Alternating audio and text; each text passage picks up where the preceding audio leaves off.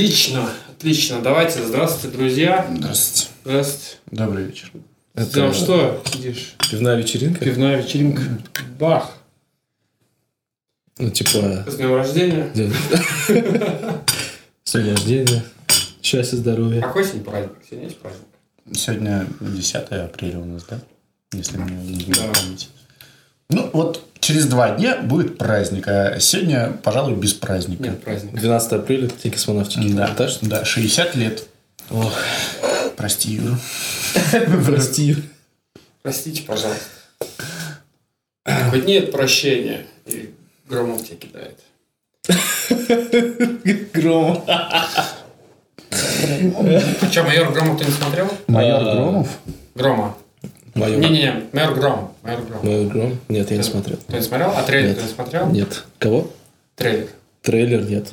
А кто это? Что это за фильм такой? Это по комиксам российским. От Bubble Team, что ли, Bubble Production. Есть российский комикс? Да, да, они причем давно выходят. Вот. Прикольно, прикольно. Там серия комиксов, и э, по нему сначала сделали ну, корот- э, короткометражку, очень офигенскую. Прям шикарную короткометражку. Вот. А потом решили снять полнометражный фильм. Вот. Говорят, что он прикольный. Че, как себе это, ну, представить? Меня как представить? Как, Да, как как- есть, ёпт. Бе- Без э, воображульств всяких. Могу сам Почетный, почетный Да какой почетный. алкоголик страны. Лауреат пивных наук. Обычно молодой Это человек. маме будешь показывать? Маме, да, надо показывать обязательно. Но вот единственное, что меня обескураживает, что мне сейчас матом придется ругаться, и мама это будет смотреть. Мама будешь маму ругаться. Как пойдет. А сколько? Будем счетчик матов твой делать? Ну, вы же их все равно запикивать будете. Нет. Нет? Нет. Блин, Но мы сделаем счетчик, счетчик. если надо. Ну, можно, можно, если, если надо, не вопрос. Я себя уже неловко чувствую, такой весь волнуюсь. Ладошки, ладошки потеть начнут. Я ж такой это, квартальный блогер. Блогер. Интервью не даю особо никогда. Блогер. Точно получается врач, спортсмен, районный блогер. Как наемный? Районный. А, районный. Да. Блогер на районе. Что это значит? Ну, это значит, у меня очень мало подписчиков, подписчиц. Вот, и в основном с магниточки все. Ничего страшного. Да, поэтому Не просто сидеть. Кушать, кушать, кушать. А есть такие фудблогеры, Сейчас. Корейские, которые Да, да, кстати. все. Причем у них еще прям жестко, прям. Там какие-то супер микрофоны. Слушай, они прям жестко объедаются. И вот на- я не, я не знаю, в чем прикол на это смотреть. фетишизм. В чем фетишизм? И они, типа, там чуть ли не до этого, не до рвоты. Я, я никогда не смотрел лично. Ни одного видоса такого не видел, Я но слышал. Не досмотрел до конца? не видел ни одного А, видоса. не, я видел. Видел? Видел. Я видел просто фотки, в- ну, где-то там. Я В как баба лентах. ела лапшу, она ела ее минуты три, прям такой, как казан лапши. Да. Типа, пиздец. там. Я И мо- все, все такими причмоками. О, кстати, у нас же в инстаграмах ходит такая эта толстая тетка с вот такими накладными ресницами и ногтями. Она там тоже колбасу с дошками Да. точит, питонит и мазиком все еще заливает. И выкладывает, и пользуется популярностью это, видимо. Ну, она периодически проскальзывает. В ленточке листаешь, так и листаешь, оп. В нашем городе. Нет, вообще, в смысле, А. в, в в Россиюшке. Ну да, в Рос- тетка одна, да, так. Что жрет и все смотрят. Жрет, все смотрят. Не, она все же, там, типа, Не, в России, из России. и пивас пьет. Да, и пивас да, пьет. да, да. Такая. Колбасой такая куснула, положила ее, прям не отрезая, ничего, такая Может палка. Жди меня в своем холодильнике. Кстати, мне кажется, это все пошло с э, того, что вот э, за бугром там устраивали же такие чемпионаты по поеданию пирогов среди тучных американцев. Да, да. Вот это вот, наверное, оттуда все и пошло. Ну, здесь-то... серия в Симпсонах была, где они там по пожиранию перцев. У них был конкурс по острым перцам. И Гомер съел какой-то гиперлострый перец, его отправила по вселенному, короче. Че? Да. Ну, он его переключил очень сильно. Вот. Он как будто был под не перцем, а под другими запрещенными веществами. А, Слушай, а Искал себя. такой момент, а интересно, может это быть? Перцем? переключить, да. Вот я- ты меня не смотри, я тоже не знаю, Я тоже не знаю. что там с перцем происходит, что там. По крайней мере, мне Денис как-то раз рассказывал, что когда он был а, на этом в Индонезии, там ему дали кусочек перца попробовать, прям вообще маленькую-маленькую щепотку. То есть, ну, прям представьте себе на кончики иголочки. И он говорит, так рот жгло, что вот прям невероятно. То есть, что он там пытался молоком залить, запить и ничего. А местные хавают, и нормально. Привыкшие. Так. Здравствуйте, дорогие подписчики. и Дор- подписчицы. Дорожайшие, Дорожайшие. дорожайшие. Как ты хотел? Спасибо, что вы с нами. Спасибо, что вы есть. Да. Что ставите лайки, комментируете наши видео. Кто сегодня у нас в гостях, Максим? Кто сегодня у нас в гостях? А, вот он. Вот он. Та-дам. Всем доброго вечерочка. Владислав Андреевич Маркин. А, Замечательный человек, врач, спортсмен, районный блогер. Или как лучше сказать, блогер, Блогер. на районе. Блогер на районе. Не, районный блогер. Районный блогер. да. Неплохо. Неплохо. Доброго вечера. Доброго вечера. Максим. Игорь. Здравствуйте. Сегодня у нас 10 апреля. Кушай. Что? Кушай сыр. Не стесняйся. Да, формат наших, наших подкастов пока что разъездной. Работаем в полевых условиях. Когда-нибудь найдем это место. В ковровых. В ковровых, да, в ковровых условиях. В ковровых. А знаешь, была игра такая «Червячки». Да. И там была ковровая бомба. Да, да, да. Да, М, это да, была крутая штука. да, да. Так что это неплохо. Ковровая вечеринка. Слушайте, ну по идее ковровое бомбометание это же Катюша. Да? Ну, по идее, может быть. Нет. Ну, на краю. Ну, ну, это не, не одно и то же, не ковровое бомбометание, Не получается. Это было бы нормально, если бы вместо снарядов летели ковры. И Аладдин Не, ну один, когда Че? такие. Турки. За Наташками. Да, Не, условия хороши, тепло, Хороши. мягко, да. очень Ковер. хорошо. Кто-то кто Ковер же продает. придумал, да? Ковер задает стиль всей комнате. А кто придумал ковер? Этот. На стене. Этот, Этот? конкретно? Слушай, ну, конкретно этот ковер на стене, как мне кажется, висит еще годов 60-х. Ну, он, естественно, снимается, делался ремонт и одевается обратно. То есть, э, я думаю, что еще, наверное, прапрабабушка вешала его, а не просто прабабушка моя. Да, Реликвия. реликвия. А ты его хочешь выбивать? Нет. А пора бы сходить выбить. Пора бы. Я тебя понял. Просто пылесосиком проходим, все. Это не тру. Тру, что вышел. У тебя есть эта штука? Ковровойка. Ну, я думаю, если порыскать по квартирке, то найдется. Мне кажется, это должно быть. Однозначно найдется. А, Владислав Андреевич у нас серьезный человек, врач. Вот. И это будет основная тема нашего сегодняшнего разговора. Да, сегодня поговорим о медицине. О медицине мировой и о медицине в России, да? Да, можем поговорить об этом. И конкретно о направлении, которое занимается. Влад. Называюсь, называется это травматология, ортопедия а, и мануальная терапия. А, Больше, конечно, занимаюсь ортопедией а, по той причине, что травматологом работать слишком кроваво, и с этого, как по мне, едет немножечко чердак. Мануальная терапия, она непосредственно связана с ортопедией, потому что констатировать факт того, что у тебя все плохо, и говорить, ну вот, иди, лечись, выздоравливай, поправляйся. Ну, это не мое. Я люблю докопаться до сути проблемы, до ее истины. а, И максимально на своем приеме восстановить первозданный вид организма, скажем так, то, что вот природа заложила, настраивать его как гитару.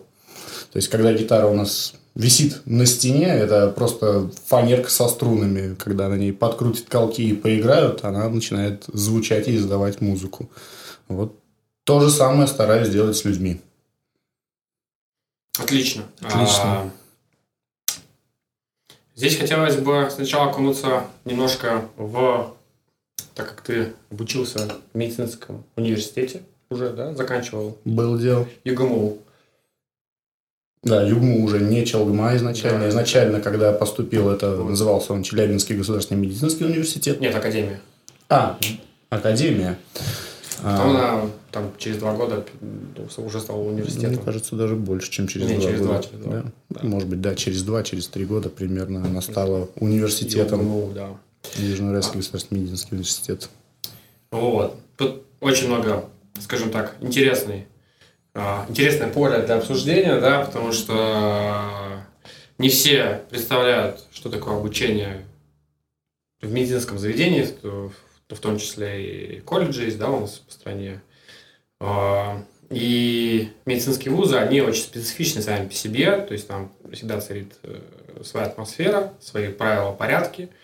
Вот. а, И доучиться это уже, скажем так, э, огромное, да, огромное достижение. А потом еще нужно работать врачом. И вот э, хотелось бы изначально поговорить об обучении, то есть как ты э, через это прошел, то есть э, твое видение непосредственно из, изнанку обучения, как это происходит, э, что дает вуз сам по себе по итогу, и какие ну, врачи выходят, да, грубо говоря. Да, и, наверное, что дает ВУЗ еще в таком плане, что через, э, определен- э, через время, то есть ты вот сейчас понимаешь, чему тебя там учили, у тебя сейчас есть какой-то опыт жизненный.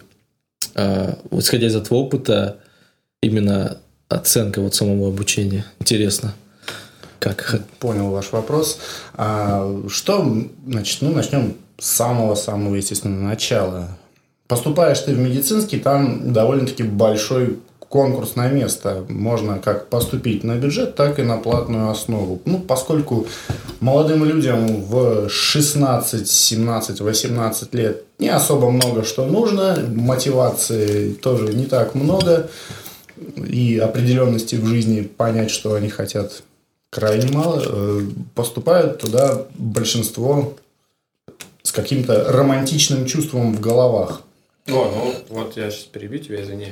А, Мы с тобой выступали в 2010 году, 2010 год. Был дело, был. А, И тогда был популярен сериал «Доктор Хаус», он очень сильно повлиял, и «Клиника», когда она еще шла. Да-да-да, тогда как раз-таки это все Ну, было на пике. Да, на пике популярности, тогда еще универ, ой, то есть не универ, а этот... э, Интерны. Интерны только Интерны появились, только да. появились, только начались, да. Да, и вызвали такой резонанс в обществе, что конкурс там был на место, ну, очень большой. То есть, э, Честно, я уже не припомню, какое было количество очень конкурса, да, ну, именно на бюджетные места. на бюджетные Классно места. можно было поступить, как нефиг нафиг. Вот. А, Но э, мы сейчас с тобой в истории были одной интересной с этими курсами медицинскими, когда...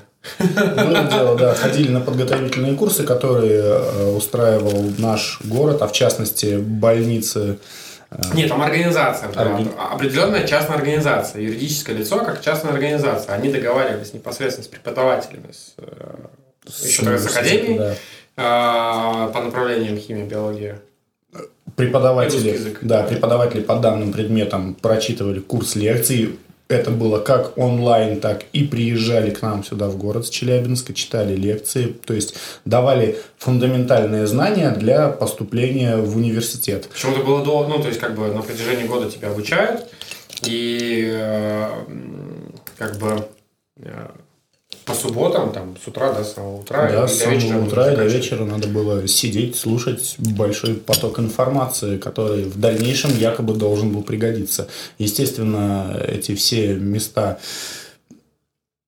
давались не просто так, то есть нам говорили, что ну вот вы походите на курсы, заплатите определенное количество денег, и после этого вы учитесь в университете, оканчиваете его, и вы должны приехать в город и продолжать э, работать. Нет, подожди, это целевой за контракт. Это целевой контракт. Да, это целевой контракт. Но это, эта организация договаривалась непосредственно с администрацией города для того, чтобы ну, в этой организации выделили вот эти целевые места на тех людей, Ну которые поступают. Да, это Вот. И как бы С вас они брали деньги, да? да, за эти да, курсы. Сразу брали денежки за эти Не, ну это курсы. обучение. как- Ну, как бы, в принципе, то на то и, ну, как бы, получилось, грубо говоря. Ну, чуть-чуть повыше. Чуть повыше, если бы с репетиторами занимались. Вот. Но тогда все рассчитывали на целевые, как бы, а что, Что, все придем и поступим. и сразу. поступим, да, и поступим все на бюджет, и не будет никаких проблем. Ну, так А и итоге- случилось. Нет? нет. В итоге там, ну, так как был в этот год очень большой набор, и до этого группы были там 5-10 человек, то в этот раз 40 человек. Да, у меня в группе, если не изменяет память, что-то 26 человек изначально было, когда я вот пришел, поступил. Здрасте, здрасте, 26 человек числилось в моей группе. Нет, я имею в виду вот на этих курсах. На курсах, да, на курсах было до 40 человек. Не, ну, ну, около 50 человек нас было, а до этого, ну, как бы городу тоже дают определенное количество целевых мест. А они об этом знали и не сказали.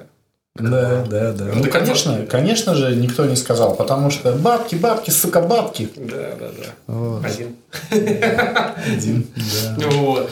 Э, И тогда пробородили очень, да, многих очень сильно. Вот. То есть, конечно, большинство людей ожидало, что поступят без проблем. Некоторые из данных курсов, кто ходил, обучался целый год, э, заплатил деньги, вообще не прошли, вообще не поступили, и как бы все было потрачено. Ну, ты пошел по- Средства были на впустую. Да, я пошел на платное. Там еще так это все было интересно, мы там, там определенная схема была, мы что-то в самом конце только узнали, что в самом конце вот этого периода, когда поступают все, то есть там до 31 августа, что там до 30 августа.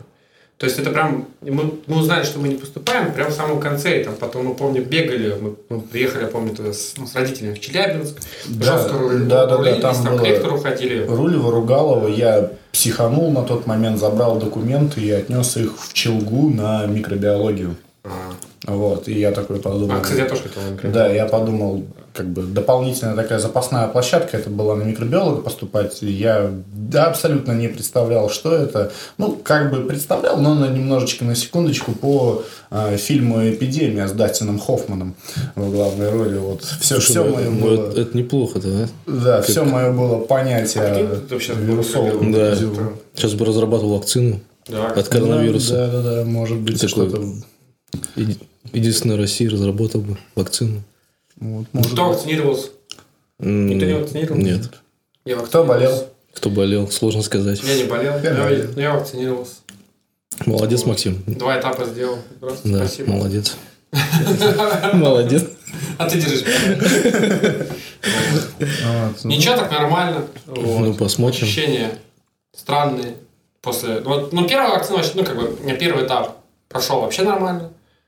То есть, никаких побочек. Второй под вечер, как бы, мы с тобой репетировали. и Мне так что-то в конце репетиции в 11 Попинало часов вечера, немножко да, попинало. Я уже прям приехал домой такой, прям, ну, пл- не то, что плоховато было, но такое. Не очень ощущение.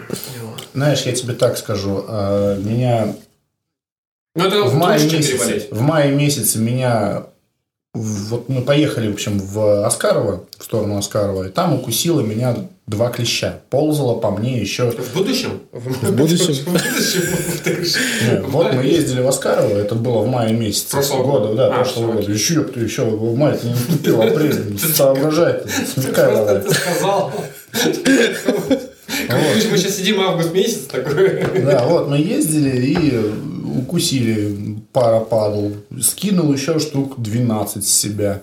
То есть довольно-таки большое количество. Но я понимаю, что ну куснули, они еще совсем маленькие, что это нимфы еще совсем Дети. крошечки, да. Я уверен, что это, с этого таежника там никакого энцефалита быть не должно. Но добрые коллеги, а также мозги сообщили, что ну все-таки лучше привиться, поскольку их две штуки, тем более.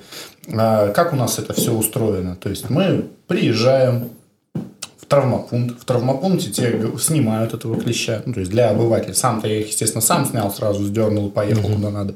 Берутся клещи, и ты едешь и сдаешь их на анализ, на обследование. А, на наличие болезней, которыми они, вирусов, болезней, которыми заражены. То есть это идет у нас лайм боррелиоз, клещевой энцефалит, э, париоплазмоз э, и анализ делается в будние дни. А меня он укусил в субботу утром. И что делать? И что? То есть у тебя есть 48 часов для того, чтобы ввести вакцину. Иначе ты заболеешь энцефалитом. Угу. Ну, естественно, я сдал их, мне говорят, ну, вот в понедельник, может быть, во вторник будет анализ. Я такой, продолжаю? Да. да, да. Я такой говорю, ну, хорошо, договорились, сдал, пусть будет анализ. Мне говорят, все-таки лучше поставь себе вакцину. Я укололся, поставил, сколько, 9 доз иммуноглобулина. Вот. И тоже пинала, пинала, дай боже. То есть, как и с любой другой вакциной. Вакцина против бешенства, какав так называемый, а, ставится по схеме. Третий, шестой, девятый день. И потом в дальнейшем еще до 90 дня. Ну, нужно пройти курс прививок. Показания к вакцинации от бешенства является даже ослюнение кожных покровов. То есть там, да, да очень часто приходят Интересно какие-нибудь дяденьки, тетеньки говорят, вот меня собака дворовая укусила, а ты говоришь, ну, собака жива? Да, жива. Я говорю, ну, следите за собакой, наблюдайте, если помрет, то тогда бешенство. Сейчас пока вот рамку покажите, ранка есть, да, тогда я, конечно, назначаю вакцину от бешенства. Ранки нету, ну, смысл назначать у людей, естественно, свое мнение на все, видят все в другом ключе, что ай, мы все умрем, везде все ужас.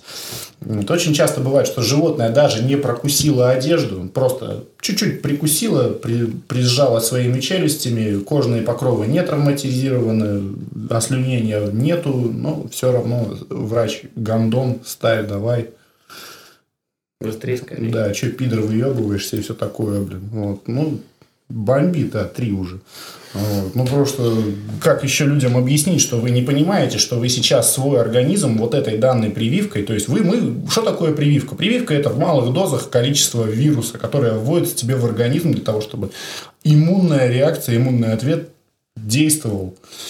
Ну, люди ставят себе и потом, ой, мне плохо, ой, мне хреново. То же самое и со спутником ВИ. То есть, вот меня пинало, ты говоришь. Ну, конечно, тебя ну, пинало, потому что тебе, блин, количество вирусов ввели. Еще бы, еще бы тебя не пинало бы.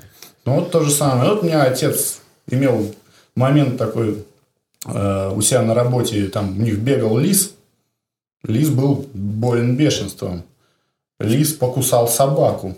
Батя добрый человек, взял эту собаку, отнес с места до места, но из-за того, что был контакт лисы с собакой, у собаки была шкура в слюнях, батя трогал руками, все, ты должен ставить прививки от бешенства. Отца так пинало, так ломило суставы, блин, но он весь курс прошел прививок. Mm-hmm. Для чего это делается? Зачем? Ну, потому что правило, потому что вот Техника безопасности. Так нужно. Ну, да, техника безопасности так нужно. Ну, как по мне, конечно, это все равно, что говорить, я вот с больным ВИЧем сидел за одной партой. А еще он меня мизинцем потрогал, и я теперь заражусь. Вот это вот, как по мне, из этой же серии. То есть... Нет, ты говоришь, слюнение это, есть передача. Бро, а слюнение есть передача, если оно попадет на слизистые. И то это крайне малый процент по той причине, ну ты представь, сколько в слюне, в сухом остатке слюны, вот...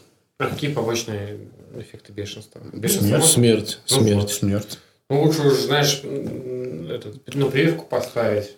Согласен с тобой. Причем, знаешь... Согласен с тобой. Понимаешь, если, если тебе прокусили кожу, если тебе попала слюна на слизистые, там на ранку, еще что-то, да, лучше поставить. Но когда тебя укусила маленькая такая чихуахуа, за жопку такая, цапнула, ну, о каком бешенстве-то идет речь, ребята? Вы что вытворяете? Вы задумываетесь вообще, что вы со своим здоровьем сейчас будете делать? Ну, большинство людей не задумываются. Сейчас на YouTube э, научно-документальные э, видосы про болезни. Ну, там про алкоголизм, про Мгм. наркоманию, про болезни мозга, ну, шизофрению и тому подобное. В общем, там есть видосы вот про а, последствия бешенства.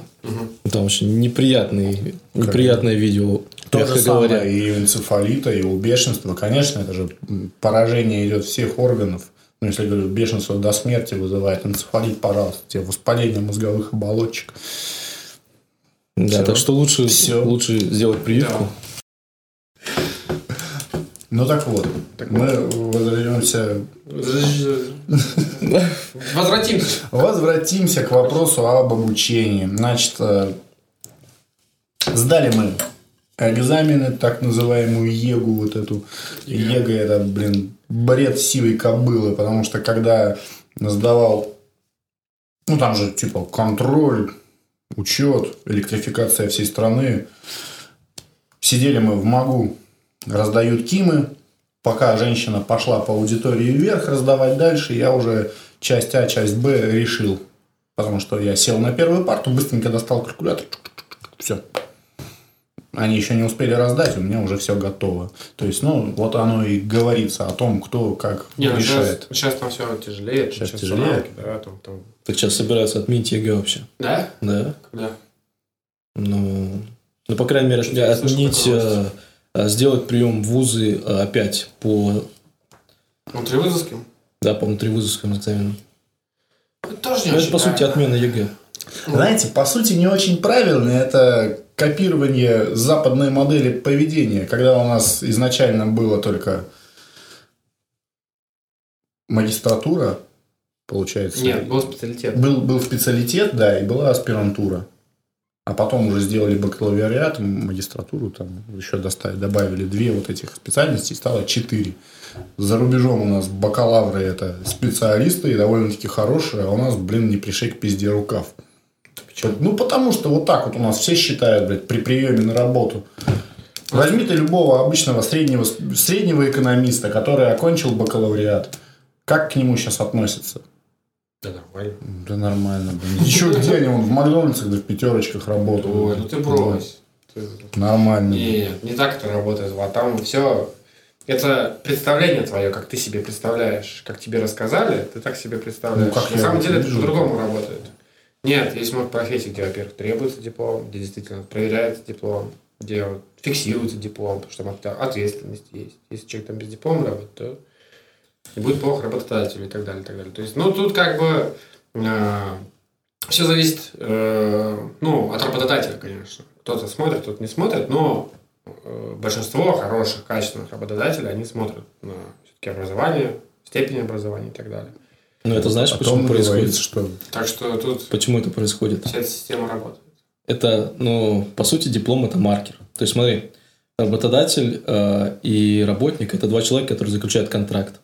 Чтобы минимизировать риски, то есть работодатель, допустим, хочет принять работника, но он про него ничего не знает, правильно? И он выставляет э, на какую-то должность среднюю зарплату. То есть, чтобы, если он примет плохого работника, э, плохой работник работал, но при этом работодатель э, на его плохих э, качествах какие-то риски снял себя, но при этом, если хороший работодатель, он будет вкладываться на 100%, но будет недополучать. Да. Для работодателя это нормально, для работника это неприемлемо. То есть, естественно, квалифицированный работник хочет получать высокую зарплату, а низкоквалифицированный, ну, как получится, правильно? Вот. И диплом – это такой маркер. То есть, работодатель, э, когда берет человека с дипломом, он заведомо, э, Ну, заведомо должно быть есть так, да, что это квалифицированный Ну, работник. что у него есть навыки там Да, определенные. да, да, да. Ты очень например, да. Действительно, это да. А, вот это еще зависит от, от качества обучения отдельных. Но это уже другой Это вопрос. другой вопрос, да. Вот. Но все-таки как бы дипломы смотрятся. и Но мне кажется, вот система, которая- Магистратура, это магистратура. То есть, которая была раньше, то есть вот ты отучился какое-то количество лет, и Да. ты получил диплом, и вот ты специалист. специально. Она более адекватна, чем та, которая сейчас. С бакалавриатом это Ну, вообще какая-то не- непонятная, я говорю, непонятная ч- история. Четыре было два, сделали четыре. Да. Не упростили два предыдущих. Если уж вы копируете западную модель, ну, блядь, копируйте полностью. Нахер вы оставили два предыдущих. Да, вот непонятно. То есть, ну, это как это как- как-то работает не так, как должно Нет, быть. ну это как бы это плавный переход. Здесь нельзя так сделать. Не отменят же они старые дипломы. И скажут, Конечно, вы не теперь, отменят. Вы теперь все идете нахер. Вот интересный вопрос. Да, нет, смотри, старый диплом, он как бы вот такого образца, то есть там людей учили по одной программе, а новый диплом, как бы он другого образца, то есть другая программа. А, как это Ну, работает? тут, опять-таки, тут вот проблема российского образования в том, то, что раньше это было все, ну, вот, выверенная программа, ну, что тоже очень, ну, немножко плохо, что, ну, есть программа, и она не меняется десятки лет, а мы, как бы, движемся в ну, в современный мир, где там каждый день все меняется. И данные меняются. Понятное дело, основы остаются, но что-то новое каждый день приносится. Это я условно говорю. Вот. И э, сейчас программы тоже каждый год меняются. Ну, то есть, э, вот ты учишься, да, как студент, и на твоем веку может программа поменяться, ну, пока ты учишься. Пусть Несколько меняется. Главное, чтобы эти Вот. знания мне помогли потом. Ну, да, да, да. Помогли потом. Ну, тут э, это вот э, система, когда должны выстроиться, скажем так, ну, определенные, да, основы и какая-то уже с, э, специальная программа, опять-таки, она должна быть унифицирована под определенные, ну, профессии. Сейчас все равно, как бы, ну, э, много специальностей уже становится невостребованными ввиду роботизации, автоматизации производства и так Ну далее. да.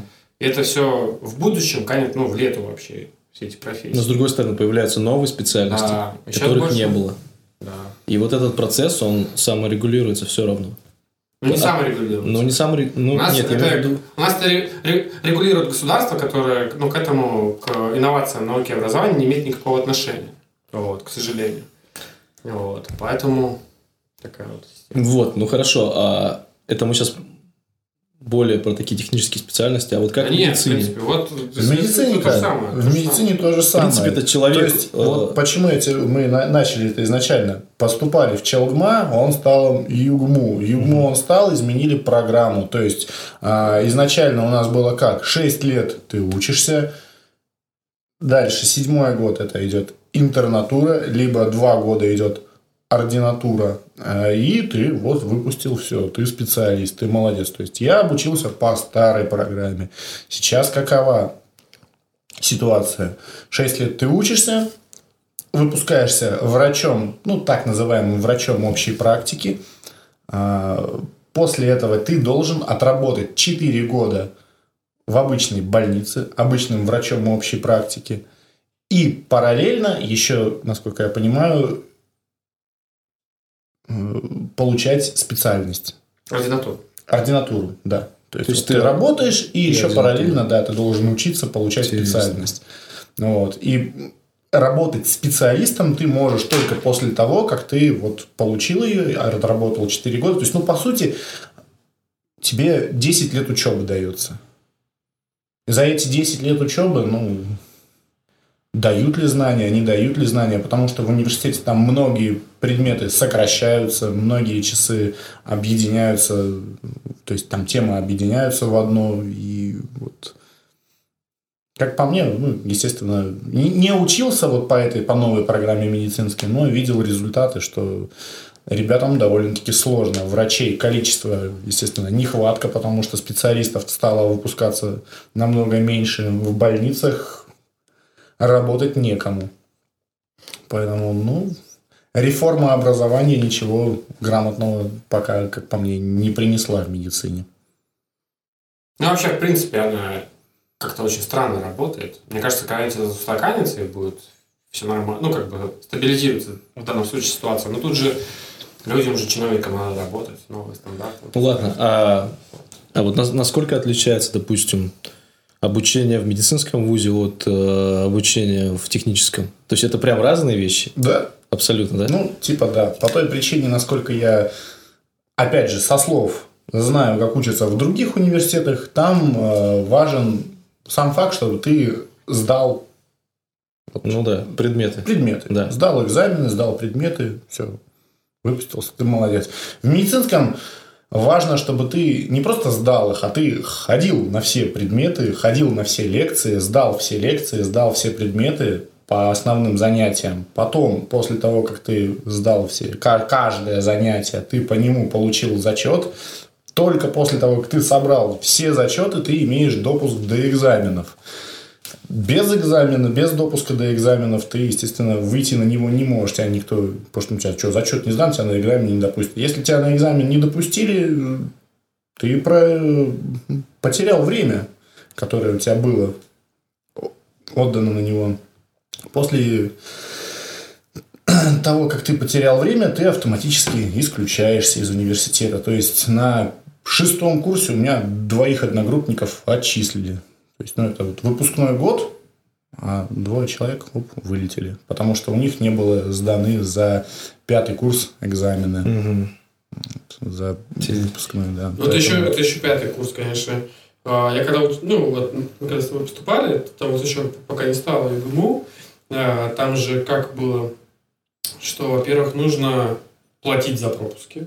Да. Неважно, ты на бюджете да, учишься, да. на коммерции. Платить за пропуски занятий. Да, да, да. да, да если да. ты пропустил занятие без уважительной причины, да. ты должен прийти заплатить за то, что ты пропустил. пропустил. А кому ты должен заплатить? В деканат. Ты приходишь в деканат. В деканате ты делаешь жалостливое лицо. Декан на тебя смотрит, говорит, ну, вот тебе чек.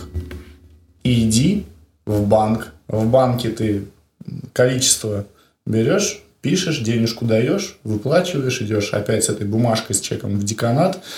Там все, Подожди. вот, молодец, ты так, оплатил. Да, ты, ты оплатил, это а было ты официально? идешь и отрабатываешь да. эти занятия. Да, это было официально. Ну, суть, суть в том, то, что я практически ни одного занятия такого не оплачивал, потому что я имел малое количество прогулов, потому что ну, я видел, чем это чревато, как ребята там отучившись два месяца, месяц из них прогуляли и фух, вылетели я видел, как одна... из бутылки. Я что-то стоял, то стипендию получал, там что там, что, ну, по, по одному и тому же банке все это делается. И что-то я получал, и стояла девка передо мной, она платила 35 косарей. 35 тысяч За пропуски? Да, да, за пропуски. Она да, за пропуски. Легко, 35 тысяч такая. То есть она может, запла... она может учиться на бюджете, уже заплатить за год обучения на коммерции. На коммерции, то есть она может учиться. И еще за пропуск. И еще за то, что ты прогулял эти занятия, ты еще должен идти и заплатить. Блин, ну это... После того, как ты это все еще заплатил, ты берешь в, у деканата, в деканате допуск к занятию и идешь его, и еще после этого пытаешься его сдать. Да, там еще... То есть вот рассказать ты, еще тему. Ты должен, как бы, там огромные очереди вот в деканат стоят, во-первых, всегда, чтобы там талоны получить, вот эти пропуски. Очередь может ну, часа так 4 длится. Да, да. Ты можешь в очереди стоять. Ну, в техническом того, вузе, в деканат. В ВУЗе точно такого нет. Да. Ну, по крайней мере, из тех, которые я знаю, это, вот. это вот. очень странно. И... А, сейчас отменили, сейчас такого нет. Да, да, я уже когда оканчивал, уже а не до этого, А до этого много лет такая существовала. Первые, насколько не изменяет память, три курса вот это было у меня. Потом уже с четвертого курса это дело, видимо, они когда переквалифицировались под, угу. из академии в, в университет, у них как-то не с растушки пошли, они поняли, что сейчас их возьмут, прижмут, ну, решили, все, давайте-ка отменим и платные допуски. До этого было жестче, то есть, как бы, это много лет существовало, то есть, это не какой-то определенный, до определенного момента существовало, это многие врачи так учились, угу. вот, и а, еще был такой момент, то есть, э, что тебе нельзя было иметь задолженность академическую, ну вот, за семестр. То есть ты должен, либо ты сдаешь, либо ты не, не сдаешь, тебя отчисляют. Ну, то есть нельзя было иметь, копить долги? Да, да то, что да, я да, говорил. То есть, если ты не сдал зачет, ты не допустился до экзамена. Зачет, чтобы сдать, ты должен сдать все, каждый предмет, каждую вот пару, mm-hmm. которая была, все, что было на паре, ты должен рассказать. Если ты этого не сдаешь, не рассказываешь, ну все, пожалуйста, не, допуск, не допуск до экзамена, и ты отчислен. Да. И на, на попытку сдачи экзамена дается три раза всего. Да? да. То есть ты экзамен можешь сдать только три раза. Угу. Там два раза на двойку ты можешь сдать, один раз на тройку. Угу. Ну, либо сразу ты сдаешь. Либо сразу. Вот. Это, это очень какая специфичная структура обучения. Я вот когда потом в техническом вузе учился, там все гораздо проще. Было, да. Проще и интереснее. В техническом вузе все гораздо веселее. Ну, да мне кажется, в юридическом языком учились не так там у них. Вот. Ну, не так, наверное. Вот. Поэтому на самом деле было интересно учиться в медицинском университете, потому что во-первых, первые три курса ты в постоянном таком очке находишься, то есть у тебя булки в кулак сжаты, и между этих плит не проскользнет ничего. И ты такой думаешь, блин, если меня отчислят, это будет самый большой стыд, который только может быть. И ты, естественно, стараешься, стараешься, учишься, ходишь на все занятия, не, по, не опаздываешь, не прогуливаешь. Добирался до универа как? Вышел, жил на северо-западе. Э, все, кто, те, кто зна, были в Челябинске, знают, что это такое северо-запад. И медицинский он находится в Советском районе. То есть добираться до туда примерно километров 12 по городу. Каким образом? Выходил, шел на остановку, остановки идут пазики, пазики забитые все. Две минуты стоишь, ждешь, если не получается попасть, то все, значит, ты окно свое потерял и двигаешься за две остановки на другую. Там садишься на троллейбус, добираешься до так называемого Алого поля, это самый центр Челябинска. Там пересаживаешься на другой троллейбус, добираешься до универа. Вот это как это рассказывали нам родители, как они шли в школу через там непроходимые дебри. Вот. Ну, вот да, примерно та же самая дебри. ситуация. Да, городские дебри. И не дай бог, ты паскуда опоздаешь хотя бы на минуту. И если ты опоздал на минуту, тебе автоматически ставят N, то есть тебя нету на занятии, ты должен брать, идти в деканат, получать допуск, платить за него, а потом идти отрабатывать это занятие. Ну, еще эти халаты, шапки. Там, да, шапку да, да, да. Где твоя шапка? Нету шапки. Все. Тебя не Хирургические. Вот поэтому ненавижу эти хирургические шапки и прям до сих пор крайне редко использую. Не, у меня была такая, как тибетейка. Она такая маленькая, удобная была. Да, у тебя понятно, что тибетейка была. Михалая? Не-не-не, просто обычно. Я просто когда кто-то покупал прям как, ну, ну, колпаки, а у них реально неудобно. Че вот в этих колпаках сидеть, дурак. Вся суть шапки для того, чтобы в операционное поле волосы твои не летели. Ну да. И ты, блин, логично. как мудак сидишь на лекции вот в этой хероте. Я помню, как... А, мы... да, кстати, еще все лекции пишутся в аудитории, как бы там нет столов. То есть ты пишешь на да. коленках. Да. А читают как бы без остановки, то есть там не повторяют то есть тебе предложение. Множество-множество рядов, да, и ты вот сидишь в тетрадочку на коленках, и вот как мы вот с вами разговариваем, вот таким же голосом да. лектор читает услышал, лекцию. Услышал. То есть там нет столов? Нет столов, ты не на столе, там а в чем, в чем смысл? Там аудитории большие, по 200 человек. Вот. Ну вот. В потоке сидишь. Записал. Что, что, какие навыки это помогает выработать? В чем смысл? В чем? Смысл в том, чтобы ты, детка, записал лекцию. Лекция у тебя есть, ты можешь прийти на занятие. На занятие ее открыть, преподаватель посмотрит в тетрадку твою говорит, о, написано, молодец. Сегодня ты молодец. Если у тебя нету этой лекции, о, роди, укради, неважно где, достань лекцию.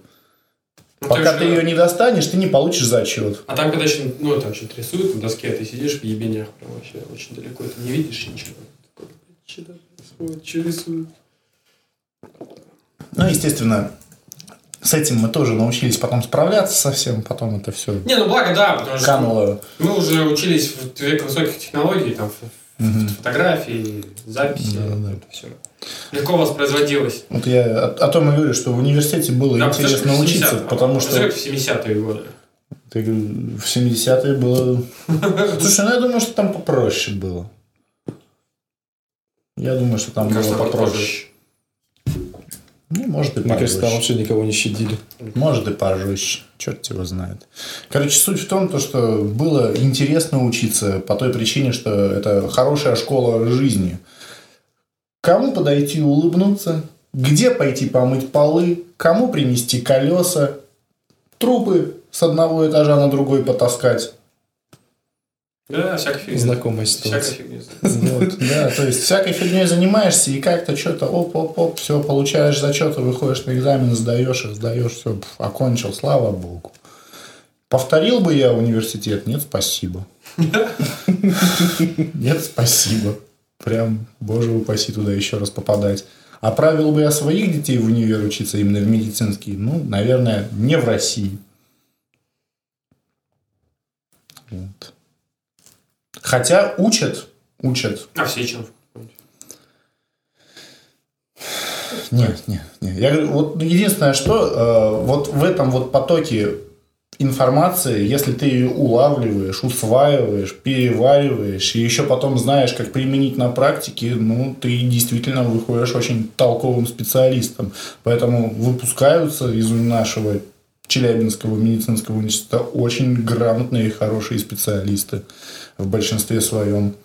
Помню, мы стояли на выпускном экзамене, все сдали его, все ГОСы сдали, и стоим там, преподаватели, коллектив собрались, и нам декан говорит, вы, пожалуйста, ребята, из медицины только не уходите, пожалуйста, оставайтесь врачами. И мы такие... И теперь я понял, почему она это сказала. Что, что не уходите из медицины. Что ну, много кто уходит, Потому что много кто уходит, много кто охуевает от реальности, блин, то, что они видят в больницах, блин. Куда здесь работать, что здесь, как здесь работать. Естественно, уходят в медпредставители, то есть это фармкомпании, которые ходят люди и распространяют препараты, потому что денег платят больше. Ну, логично в этом. Лечить людей на чистом альтруизме и энтузиазме, ну, таких дуралеев, как я, не так уж и много. Так, давайте. Вот ты после института пошел Ладно, государственное учреждение. Да, А. я пошел после университета сразу в государственное учреждение. Скажу больше. Я пошел после третьего курса в государственное учреждение, поскольку после третьего курса ты можешь получить диплом медбрата, либо медсестры. Смотри, какая у тебя гендерная принадлежность. Средний медицинский персонал. Да, среднего медицинского персонала. Недолго думая, я пошел работать в травмопункт, потому что мне это было интересно. Вот. Пришел в Челябинскую областную больницу номер 3, поскольку она была буквально метрах в 250 от дома, где я жил, было очень удобно, уютно ходить на работу, в перерывчиках бегать домой, попить чай.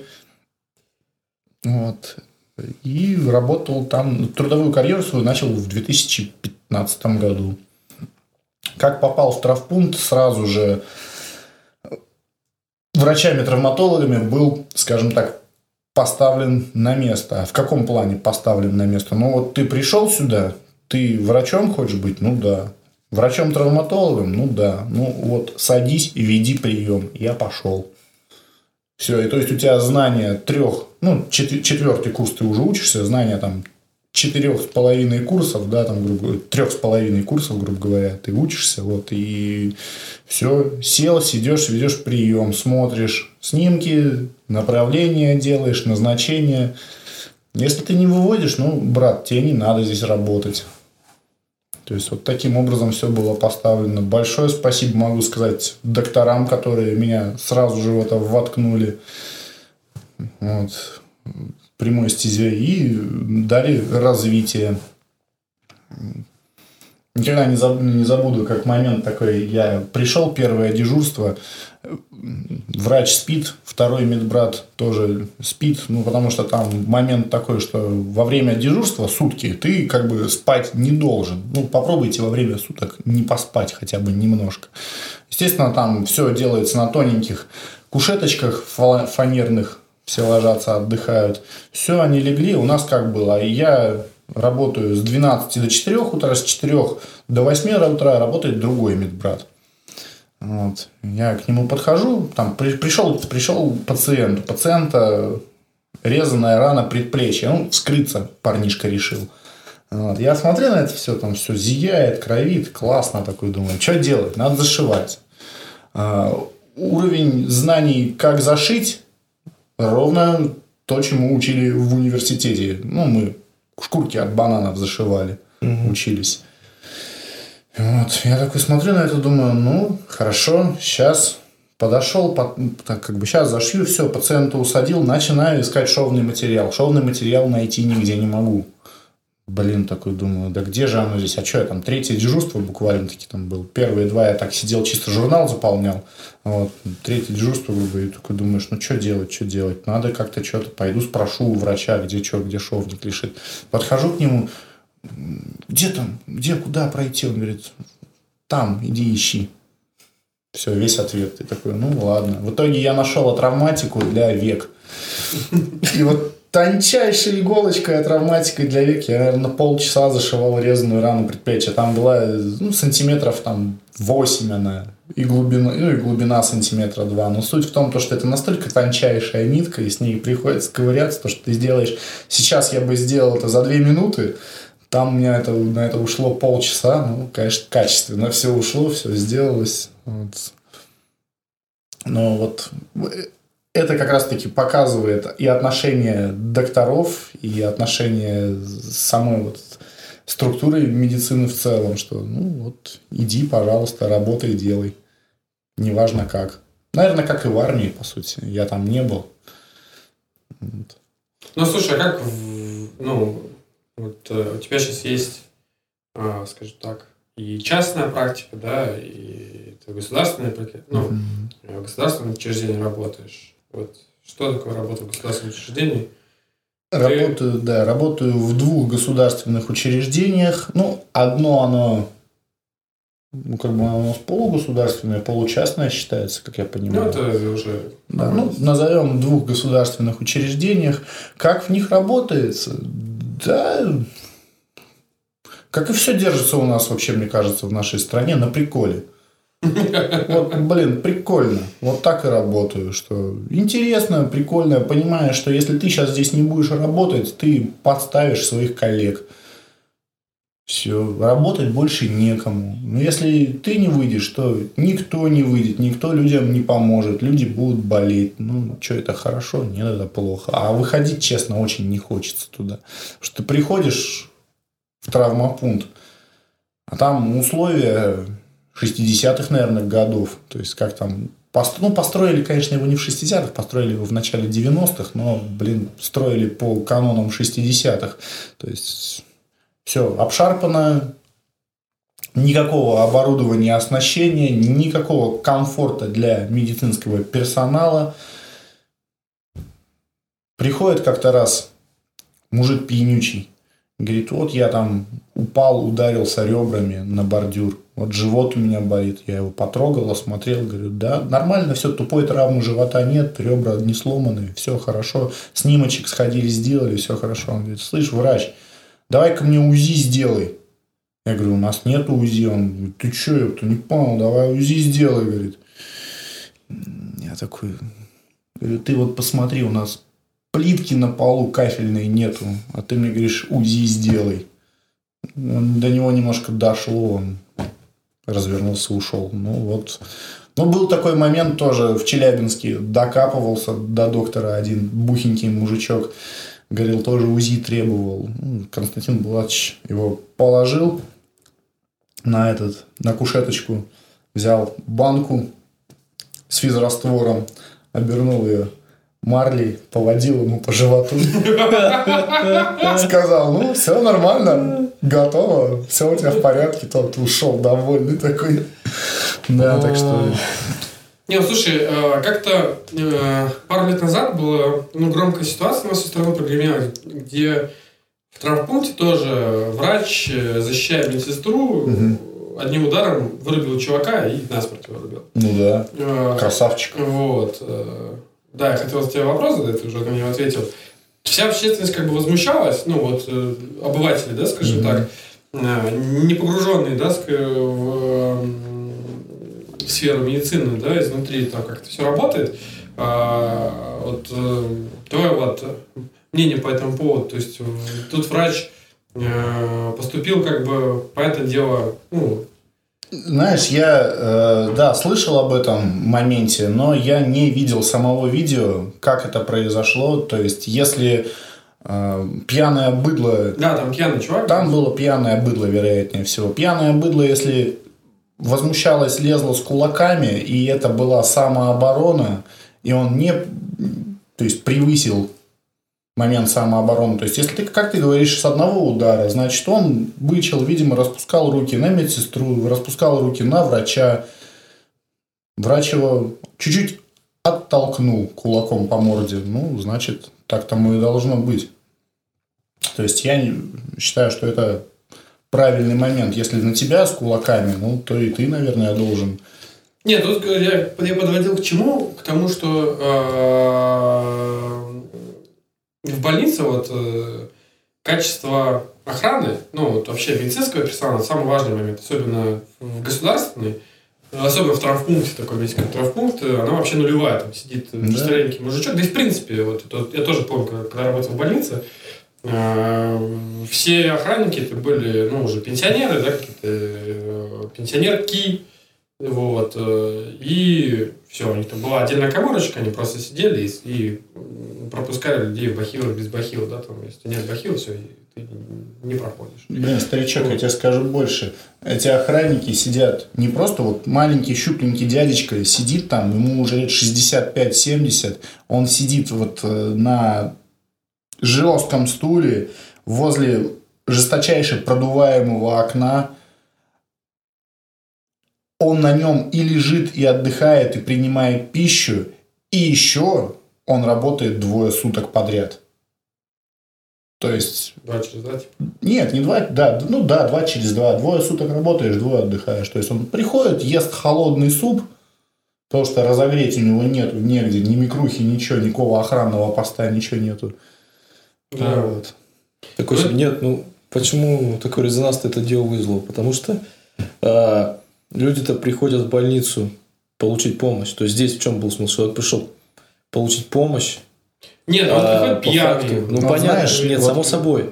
Мы, мы в принципе, субъект, э, субъективно можем оценивать, просто потому что мы там не были. И не, не знаем вот всех я нюансов. был много раз в травпункте. Приходит ко мне пьяный дяденька какой-нибудь. Сразу сходу говорит, врач, пидор, давай меня лечи. Я говорю, сейчас буду лечить. Он говорит, давай быстро. Я говорю, сейчас, сейчас, давай я тебя запишу, бумаги твои. Ну, потому что я уже раз ты ко мне сразу с борзотой, ну и давай ты сперва пройдешь всю бюрократическую ситуацию, которую я от тебя требую, а потом я тебя полечу. Вот. Ну, беру у него документы, начинаю ему писать направление на рентген. В этот момент он достает травматический пистолет и начинает размахивать перед моим лицом.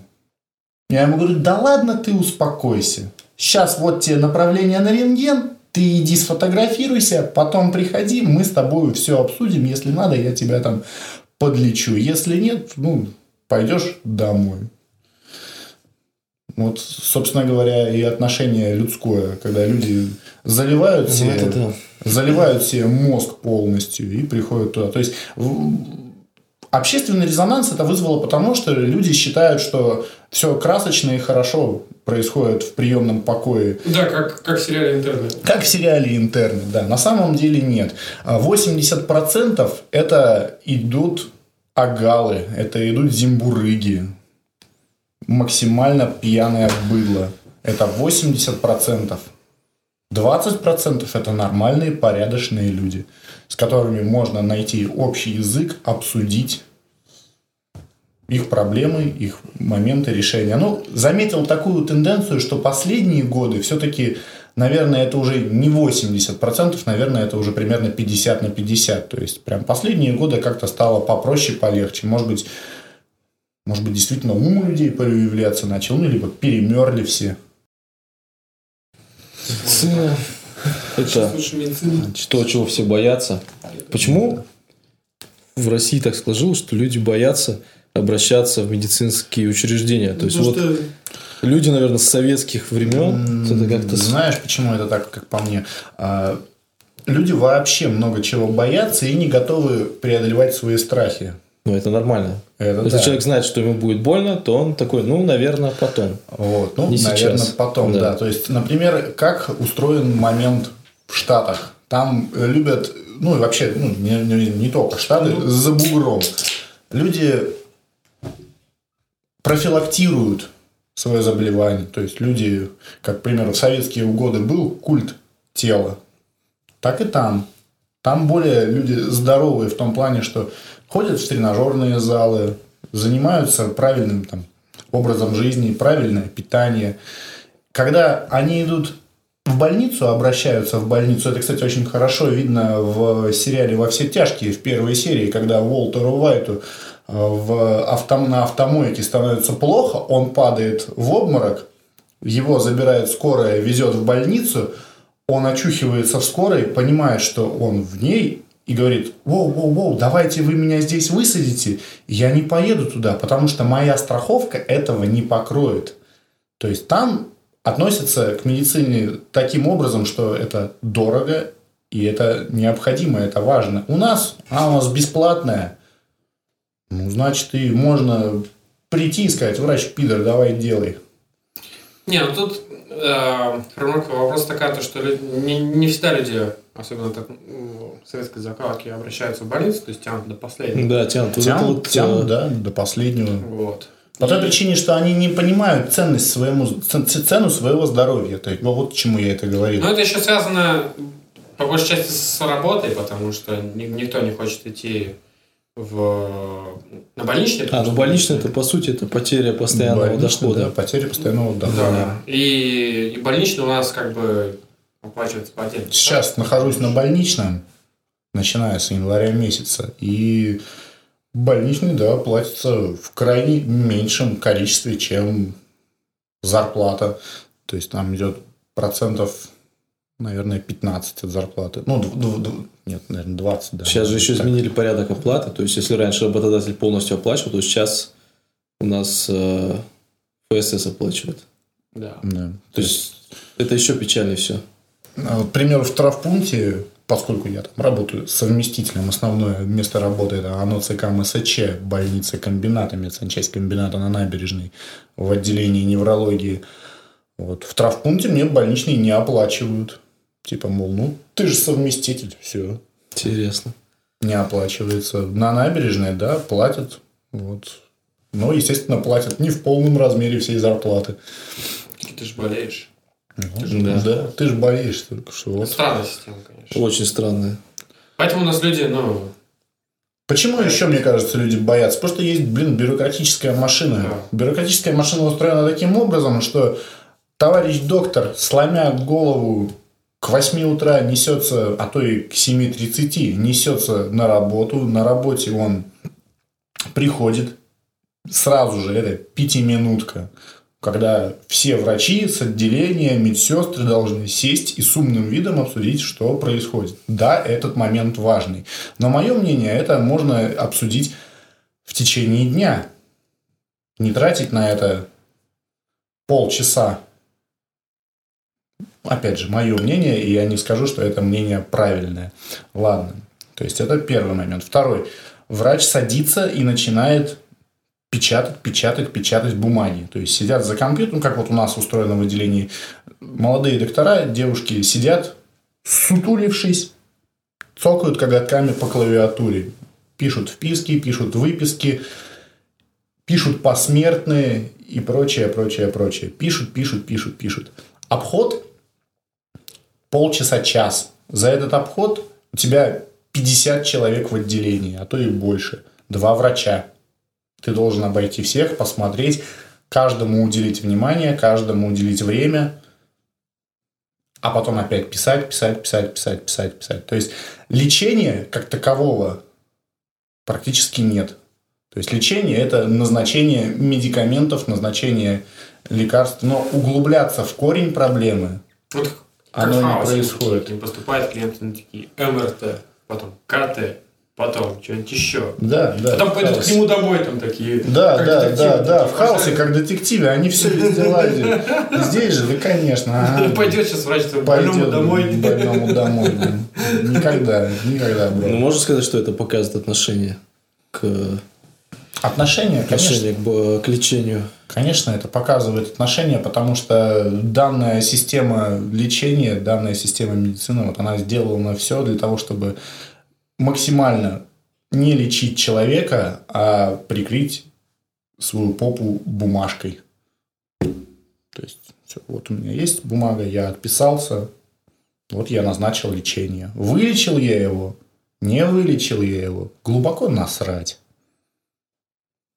К сожалению, это таким образом Слушай, ну, по устроено. поводу прикрытия, буквально вот э, недавно по где-то в Подмосковье, в какой-то области, э, врач, который заведовал отделением патологоанатомии, э, постоянно подменял анализы, чтобы в его области была э, статистика, что смерть происходит не от того, от чего она происходит.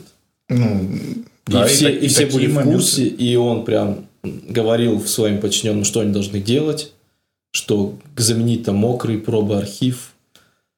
А, но это на самом деле ужасно. Ну, Когда все в курсе, то есть, ну и Я тебе скажу так, это была никак не инициатива самого этого Ну, врача-патолога-анатома. Ему было глубоко насрать, потому что, ну, он что, он делает свое дело, и все. Ему Нет, он- сказали сверху. он был заведующим. Ему отделением. сказали сверху, Ну да. вот должна быть такая статистика, брат. Делай, что хочешь. Статистику, пожалуйста, соблюдай. Если ты не будешь соблюдать статистику, тебе придут, надают по шапке. Будет то либо выговор, либо там лишение... э, Ну, лишение зарплаты, конечно, не может такого быть. Вот, ну, каких-то, может быть, премий, еще чего-то. Но под статистику оно все должно подгоняться. Потому что идет приказ сверху, идет приказ министерства. Ну, а статистика-то отправляется каждый месяц, он раз в месяц не выполнит того, например, Да. решает два. Нет, но все равно это не то, что э, Нет, статистика, это ну, человек делает подлог. ну да, да, да. То Ну, есть как- это не то, что нарушение, он, во-первых, идет на сделку с совестью. Да, да, да. Это вот уже Это палочная система, в принципе, у нас вся страна на, на палках стоит, Да. на приколе. Это уже тот момент, Это что что? ты идешь вот на сделку со своей совестью. Я, к сожалению, на такую сделку, а может быть и к счастью, не хожу никогда. То есть я делаю все так, как вот я считаю, что оно должно быть правильно. Если оно будет неправильно, ну, мне потом с этим жить. Знаешь, э, врач-патологоанатом, то есть он уже людей как бы, ну, Ну, не лечит. понятно, нет, смотри, там Не, в, ну- чем, в чем еще смысл этой истории, то есть э, почему все это вскрылось? Потому что была девушка э, беременная, она должна была родить. Наблюдалось, там что-то было не совсем хорошо с э, течением беременности, и в момент, когда она должна была рожать, так как это были сложные роды, ее определили не туда, куда надо. То есть ее сначала привезли в одно отделение, ее там не приняли по, по причинам, что сложные роды, отправили в другое, и во время вот этих переездов э, Девушка скачала. девушка скончалась, да. А им смерть беременных была не нужна в статистике. Мгм. Поэтому было принято решение подменить ее пробы на пробы больного с э, циррозом печени. Типа, мол, умерла. да, да, и как, э, нет, нет, нет, цирроз, там был ги- гепатит. Ну, Да, реактивный что, гепатит. или как будто она умерла, да, хронический, гепатита. Ну вот, подменили. Ее муж, который был просто, мягко говоря, в шоке, то есть это ужасная ситуация на самом деле, но он э, смог, он поднял общественность, вся эта история э, расследовалась э, квалифицированными специалистами, и они провели анализ просто ДНК, анализ этой женщины, Мгм. девушки, и анализ полученных результатов, и оказалось, что ДНК не совпадает. Ну, понимаешь, здесь хреновая ситуация в том, что умерла девушка. Да. Умер ребенок. Да, абсолютно правильно. А накажут врача-патолога-анатома. Не накажут врача, не накажут медсестру, вероятнее всего. Ту, которая отправила из первого родильного отделения. То есть из того отделения, быть, но куда она прибыла. привлекли на данный момент э, под судом там находятся все, кто участвовал. А, ну, в если, этой цепочке. если все, то как бы окей. Но я считаю, что врач-патологоанатом здесь вообще человек, который получает по шапке из-за того, что ему отдают приказы. Он вообще здесь не при Нет, просто они могли бы спасти ее вместо того, чтобы думать, как потом замести следы. Ну, То есть, может было, надо было Можно, спасти. было, можно ее было спасти, когда ее изначально привели Конечно. в первую больницу. Конечно. Вызвать туда более квалифицированную акушерскую бригаду, там, с реаниматологом, если это того понадобилось. Но этого не делается. Почему? Потому что маршрутизация у нас находится на уровне дна. Например, у меня в травпункте дед начинает помирать от потери крови, от того, что у него давление падает в крайне низкие цифры. И я беру, звоню, говорю, у меня вот мужик остановку сейчас дает. Мне бы реаниматолога сюда. Ой, а вы вот позвоните вот по другому номеру, вот, вот, вот в эту реанимацию, позвоните, пожалуйста. Берешь, звонишь. Вот я то же самое, говоришь, вот сейчас помрет. А вот, да, да, да, вот надо перевозку его, вот, вот вы сейчас к нам его в реанимацию приведите, мы с ним здесь справимся. Я говорю, я не могу вам привезти. Он у меня здесь на столе, как я его из травпункта допру. Причем это одна больница, я созваниваюсь угу. с соседними корпусами. Нет, мы вот не можем вам сейчас вот ничем помочь. Я говорю, как не можете? Я говорю, хотя бы мне медсестру пришлите. Да, да, да, медсестру мы как-нибудь сейчас попробуем вам прислать. В итоге ничего, никого не присылают, блин. Я, благо, физраствор втыкаю, деда в чувство привожу, давление ему поднимаю, там преднизолончик ставлю, все, он немножечко как-то очухивается, оклимывается. Начинаешь звонить а, в центральную к диспетчеру, диспетчеру на скорую, говорить, что вот мне нужна сейчас перевозка, чтобы доставить его из одного корпуса в другое газелька, чтобы подъехала, блин, и перевезла. То есть на косил, на, на каталке, на кушетке угу. ты его не можешь перевозить. Она начинает мне рассказывать, ой, а что вы нам звоните, а какой вы врач, а зачем? То есть, ну, начинается сразу, вот вместо того, чтобы предпринимать решение за те пять минут, пока я по телефону бакланю, пока я матом не начал, не начал ругаться на диспетчера, Ничего не предпринималось. Ну, благо, врач-реаниматолог потом все-таки спустился. Потому что, ну, к сожалению, пришлось поднять небольшую такую бучу. Спустился по той причине. И, и, и говорит мне, я сам не могу уйти. У меня, говорит, в отделении 5 коек. Все на трубах. Ну, на трубе, то есть на искусственной вентиляции mm-hmm. легких. Все на трубах. Че, куда я покину свой пост? Никуда, естественно. Абсолютно правильно он считает. Абсолютно правильно, ответственно. Но проблема в том, что здесь один реаниматолог на больницу. Но это ну, ненормально. Да, это, это ненормально. Здесь идет... Это ненормально. У нас как Мягко бы говоря. идет, во-первых, большая нехватка кадров, особенно ну, в регионах. Ну, то есть э, в центре еще врачей, может быть, хватает. А в регионах врачей не хватает, техники не хватает, больниц не хватает, э, персонала обслуживающего не хватает. Э, благо у нас хотя бы, ну, хотя бы, ну, а, автопарк вот более-менее еще есть, но как его мало все равно. Но он хотя бы уже более-менее на человеческий стал похож, да, то есть э, реанимобили, там скоро уже, я уже ну, давно в городе не видел там таблеток. Но их нет, их же заменили все. Не, я, я видел таблетки, ездят еще. Не, я таблетки не видел. Я ездят, ездят таблеточки. И вся суть э, ситуации, то, что изначально деда привезла скорая ко мне в больничку, в травпункт, с огромной потерей крови. Я им говорю, а что случилось? Они говорят, ну вот он шел, упал на улице. Я говорю, а почему упал? Ну, не знаю, просто упал на улицу и все. То есть, скорая не выяснила причину его падения. То есть, человеку просто элементарно стало плохо с сердцем. Он упал, разбил себе голову, у него вытекло много крови из головы, ну, потому что он еще немножечко синенький, конечно, был. Uh-huh. Вот, у него большая кровопотеря, как мне сказала бригада, которая привезла, что ну примерно полотенце. Полотенце это 200-300 миллилитров, насколько мне не изменяет память, вафельное полотенце. Еще у меня он теряет кровь. Естественно, я ему голову заштопал. Ну, все, потом добрали. Ну, то есть, самое первое, что его неправильно маршрутизировали, неправильно привезли. Привезли в травмопункт. Не привезли его в отделение терапии для того, чтобы выяснить, что с ним случилось, и не вызвали туда уже по логике травматолога. То есть это было бы более логично. Нет, это ну, привели к травматологу, давай, делай.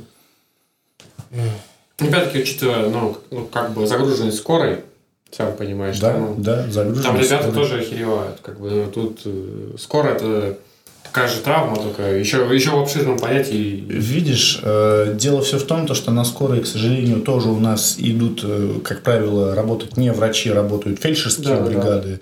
Да. И очень часто там вообще медбратья и медсестры. Да. То есть, естественно, уровень знаний у них намного меньше. Уровень реакции тоже чуть-чуть страдает. Но в первую очередь, блять, это должен делать диспетчер – правильно маршрутизировать. Ну да, у нас, ну, учитывая, опять-таки, загруженность скорой, там тоже Представь вот диспетчеру, как, вот как ему. Аритмия? Да, аритмия, да. Ой, я начинал смотреть, к сожалению, не могу поддержать. Насколько Нач, начал. Близко вот это. Первые аритмия, вот ну, полчаса выдержал. Угу. Начал, там началась хтонь российская, я все вырубил, ну нахуй думаю. Нет, ну там не про настроение, а про работу. Про, Про приближенность к, работу. Вот- к реалии. вот поэтому и не, не Да. могу сказать, что до конца досмотрел, потому что начал вот, ну 20-30 минут, там началась какая-то панагота, когда блин, парень э, садится в машину э, своей девушке, девушка начинает пилить ему мозги, и все, и у меня дальше просто, блядь, все. Я не, я не выдержал и не посмотрел. Может быть, действительно хороший фильм, а может быть, там приближено к реальным условиям показано. Ну, Ну, там просто такие моменты, что врач э, скорой помощи, э, в принципе, по... не должен предпринимать никаких решительных шагов. То есть он должен маршрутизировать сразу, а сам он не имеет права не спасать жизнь, ни... ну это Или это не так? Не знаю даже так. Как по мне, ситуация бывает такова. Знаешь, а, он врач, он должен спасать жизнь, он должен предпринимать решения в первую очередь. Если он не спасает жизнь, то есть не оказывает даже ту же самую сердечно-легочную реанимацию, сразу же, Ну, если там он видит, вот что... была она- ситуация, там ребенок упал с дерева, Ага. и ему нужна была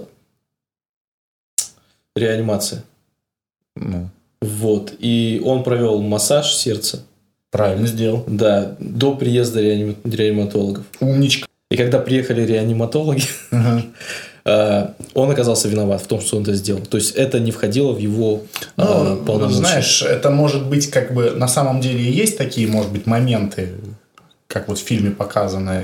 Но я тебе скажу, что нет. Наоборот, насколько я знаю, что это судебная ответственность, что не оказание медицинской помощи. То есть, если ты идешь на остановке, кому-то стало плохо, кто-то упал, а ты тут такой весь из себя врач, ты обязан его начинать спасать. Если ты где-то проследится то, что ты, ты был рядом там и не оказал ему помощь, это статья. Да, это есть такое. ответственность, да.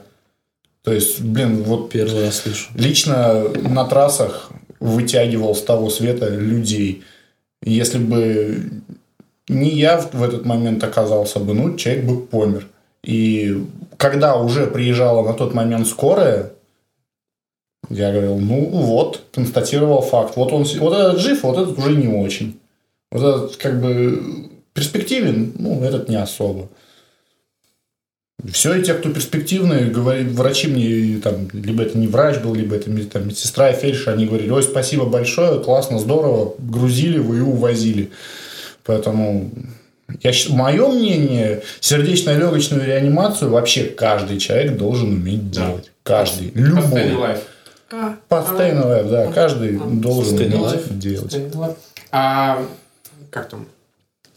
Темп этого трека совпадает с э, темпом, не- ну, необходимым к сердечному Э, Да. Как это называется? Наж- нажим- нажимы, Два удара. удары, Нет, ну, не удара, а ритмичные на... Нажатие. нажатие, нажатие, да. Ну, клетку так назовем это. Не прямой массаж сердца, вообще-то это по-научному. Ну, ну, ну. Ну, в общем, можно... Ну, заводятся, кстати, люди прикольно на самом деле, да. Когда ты такой качаешь, он оп, головой начинает крутить, рот открывать, глазенками что-то шевелить. Оп, руки убираешь, пум. Опять руки положил, качаешь, оп, опять что-то двигается, шевелится. То есть, ну, сердечко начинает биться, все, у него атака, ну, пум, отключается. Довольно-таки интересный момент. Жесть. Ну что тебе интересного было на трассах? На трассах. Как-то раз мы... Ну, вообще было много всякого. Там чепырка начинала расщепляться на атомы, двигатель переходил в салон и в э, тело женщины сливался с ним двигатель автомобиля. И как бы она вот такая лежит, еще что-то смотрит, еще глазами ты такой, ну, давай. А Вот. Естественно, потому что понимаешь, что все, уже человеку не помочь. Один момент был довольно-таки интересный. Мы поехали на море в Краснодарском крае. Дело было по дороге на Джубгу, не доезжая Джубги, километров 50, я так думаю. Я ехал на заднем сиденье «Жигулей». А, Мой друг ехал за рулем, остановился, меня будет, говорит, Влад, там что-то ДТП какое-то жесткое. Пойдешь? Я такой, учухиваюсь, перчатки. У меня как, как, как каким-то образом оказались перчатки в кармане. Одеваю перчатки быстренько, бегу туда, Суть какова? А, Fiat Ducato и Volkswagen Passat столкнулись. В Фиате было, было три человека, три пассажира в Passat. А нет, вру, не Passat, транспортер. Большой уже такой, да. В транспортере только один был водитель. У водителя из транспортера разбило лицо, нос подушкой. Ну, то есть, он ходит просто в шоке и все. Дуката валяется на боку. Я подбегаю, вижу такую ситуацию. Зажав между сиденьем и приборной панелью, за ногу висит тело. Ну вот, машина лежит на боку. Тело висит, я как бы понимаю, что ну вроде еще живое. Начинаю его поднимать, смотрю, а там еще два мужика под ним. Я такой, божечки, ребята, как вам там некомфортно? Сейчас будем вас высвобождать. Вот. Пока держу, один мужик вылез, второго не получается. Они еще в стекле, в кровище все. Вот. Это такой, как бы, ну, сейчас, сейчас, сейчас, ребята. И понимаю, что вот этот, которого я держу, он уже уходит у меня прям на руках. А у него, он висит на одной ноге, то есть у него нога зажата между сиденьем приборной панелью, и она просто, ну, резиновая такая, тряпочная. Я такой думаю, ну, выдираю ее со всей силы, она там немножечко еще надрывается, ломается в этот момент. Кладем их, мужиков вытащили, мужики вроде не сильно переломанные, я их осмотрел, там у одного рука, у другого нога, ребра поломаны. А этого я качаю, качаю, он не заводится ни в какую. Ну, то есть, прям косно-кровавый мешок, и он прям вот весь такой желейный становится. Вот. Э, подъехала скорая, я уже сказал, что вот эти ребята живы, с ними все в порядке, вот этого не могу завести. Они такие, ну, все, синеет, да, синеет, глаза, зрачки не реагируют на свет, ну, пульса нет, ну, все, помер. И в этот момент там еще батюшка был. Я говорю, батюшка, ну, отпустите ему грехи. Он все отпустил, мы его накрыли. Я перчатки бросил, снял, все, пошел, минералочкой умылся, сели, поехали дальше на море. Жесть. Да, был момент еще, тоже ехал до Краснодара, Мерседес, СЛК какой-то купешный, красивый. Прям мух. На ходах в газельку влетел, газелька перевернулась, Мерс в кювет. Все, подбежал. Там девчонка в Мерсе, а из заглядения красавица прям. Все, положили, у нее тоже ноги сломаны, и рука прям вот такая вывернутая вся. Я такой, ну елки-моталки. Пум, руку быстренько ей поправил, косточки на место зафиксировал. Тоже, тоже фиксировать чем? Полно чем рядом можно. Номер есть автомобильный, багажник открывай, там в багажнике хлам всякий. Главное все, фиксацию сделать конечностей. Все, зафиксировал, все хорошо. Подъехала скорая. Вот. И там подъезжает скорая тоже фельдшер, девчонка молоденькая. И не знает, что, как делать. Видимо, первый раз на такое выехала. Ну, объяснил, сказал. Все, ее зафиксировали, девчонку повезли, увезли в больничку в районную. Вот, под Красом. Ну, разных моментов много было. Где-то ДТП 8 таких вот серьезных на трассе я участвовал. Людям помогал. Жесть. Жесть. Да, жизнь, а не жесть. Да. Жизнь. Вот, наверное, вопрос напрашивается, да, твое отношение к жизни к смерти. Как об этом всем рассказываешь. Меняется, да. меняется ли оно? Да, меняется ли оно? У людей, которые постоянно сталкиваются с с жизнью и смертью. С жизнью и смертью, да.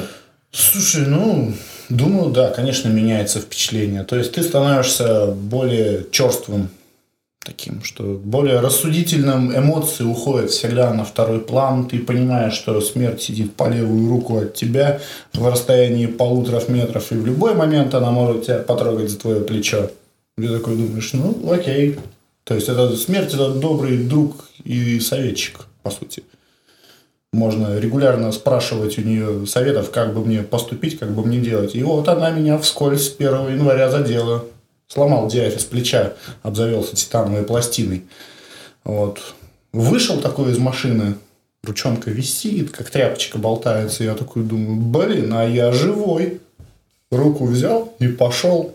Причем боли, страха, не, просто ощущение, что, блин, ты живой, и это так здорово, так здорово жить, так здорово радоваться этому моменту, что ты вот сейчас можешь идти Что, у тебя только рука сломалась, и ничего больше. Вот. Поэтому, да, у большинства, я думаю, что людей меняется. Очень плохо, когда у людей, э, у врачей, у врачей меняется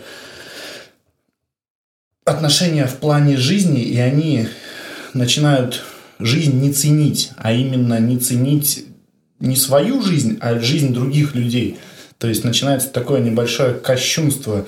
Слышал такой пример, как один э, доктор, уже не знаю, там не будем уже, да, не знаю, не будем вдаваться кто, когда, где, но был такой момент, что вот он патологоанатом тоже, да, и он постоянно это все видит, видит, видит, деформация личности колоссальная. То, что вам показывают по телевизору трупы, нет, ребят, это не то. Труп это прям вот другое. Его прям смотришь, и вот он... И это, понимаешь, что это человек, но какой-то он уже не такой. Вот. И у одного доктора череп был спиленная часть, ну, получается, спиленная крыша черепа. Он стоял у него на столе, и тот использовал его как пепельницу. То есть тушил просто бычки в черепок чей-то. То есть это огромная профессиональная деформация. Вот. Мое отношение, что каждый достоин правильного погребения. То есть после смерти издеваться над трупом, там что-то экспериментировать над ним. В целях науки, да, можно. В целях науки. А в целях потешить свое эго, свое самолюбие, ну, блин, ребята. Ну, потешить свое самолюбие. Ну, ну, прикинь, да, ну ты что, думайся, в черепок бычки тушить. Ну, что это? Это не что это, кроме как тешение своего эго. Ну, может быть. А может быть, это есть же эти как ну, покупные черепа. Нет, братан, это не покупной череп, это был человеческий череп. Ну, понятно. То есть, прям... Может, ему подарили его. Сказали, вот тебе как пепельница, чувак. Человеческий череп. Ну, охуенно, блядь. То есть, тот, кто подарил, не намного лучше того, кто тушил. Ну, нет, почему, может, ну... Ну, вот, ну, ты прикинь, я к тобой, к тебе прихожу и говорю, Максон, череп. на тебе пепельницу. Из такой, черепа. череп. Из черепа, Ого, да. спасибо. О, Господи. Да, Такой то есть, хороший ну, друг. как-то Ну, тут спорный, конечно, момент. спорно, очень Ну, спорно. ну, у врачей есть профессиональные. Есть огромное профессиональное. Сам пока э, проходил, сам пока проходил интернатуру, э, регулярно ассистировал на замене коленных, тазобедренных суставов, то есть на эндопротезировании. И за два месяца, пока стоял, протезировал все эти моменты, ну, как-то начинал уже относиться к человеку больше как к мясу. То есть не как к человеку, а просто вот, ну, это костно-кровавый мешок. Ну, тебе это его... Ну да, мне это крайне не понравилось, я это осознал, понял, что, блин, нет, нет, таким доктором я быть не хочу, мне это тяжело дается, чердак начинает течь. Ну, то же самое, как вот, э, вот у тебя есть машина, и у тебя, ну, к твоей машине в основном, ну, у людей, ну, бережно ну, как, как к какому-то, ну, не живому существу, ну, как э, надо починить, Да, надо сделать, да. она ломается и так далее. А вот у механиков, они же, ну, машина-то по-другому уже. И они, ну, на своей работе чинят эти машины. И они уже, им какая любая машина приезжает, им уже пофиг. Это мы там можем, там, вау, крузак, там, вау, что-нибудь такое. Они, надо- делать и быстрее домой идти. Да, да. Вот врачи так же надо делать домой быстрее идти. А вот, допустим, э, насколько эта черствость, э, насколько врачи становятся черствыми э, в вопросе спасения жизни, то есть спасти любой ценой или вот, Или вот, или вот, или вот. то есть вот за него не стоит э, даже стараться, а его, Да. ну типа есть Да, шансы нет, спасти. есть такой, есть такой момент, как ургентность. Я тебе только что объяснял примерно на трассе. То Мгм. есть, э, если ты вспомнишь фильм «Перл Харбор», и там был такой момент, когда начали бомбить остров, э, в госпитале в санитарном девочка бегала и помадой рисовала на лбах у людей, кого в первую очередь, а кого нет. То есть это момент ургентности. Кому можно помочь, кто уже становится бесперспективен. Потому что, ну, на самом деле, да, ты понимаешь, что, ну, блин, большинство людей бесперспективные, а вот сейчас, наверное, подписчики и подписчицы подумают, что все перспективны. Нет, ребята, многие бесперспективные. Если вы себя доведете до перспективного, сос- до бесперспективного состояния, вы окажетесь в том случае, что вам маркером на лбу ничего не нарисуют, вас не будут спасать. Да, ты, вот, кстати, говорил про но, но погребение. Ну, тут уже немножко не, не- медицинская часть, да? А, вот Что, по-твоему, лучше? э, Погребение или кремация? Ну, вообще, Ну, насколько это важно? Ну, Важно, да, как бы, как по мне, это ну, не имеет значения. Потому что имеет значение только, вот, ну, конкретно для меня. Для меня, ну, это не особо имеет значение. Да, я бы хотел, чтобы меня сожгли, кремировали. Мгм. Почему? Потому что не потому, что там мой труп будет где-то гнить, а потому что мой труп будет занимать площадь. А потом еще чей-то труп будет занимать площадь, и еще, и еще, и еще. Ну, извините, мы площадей-то не напасемся.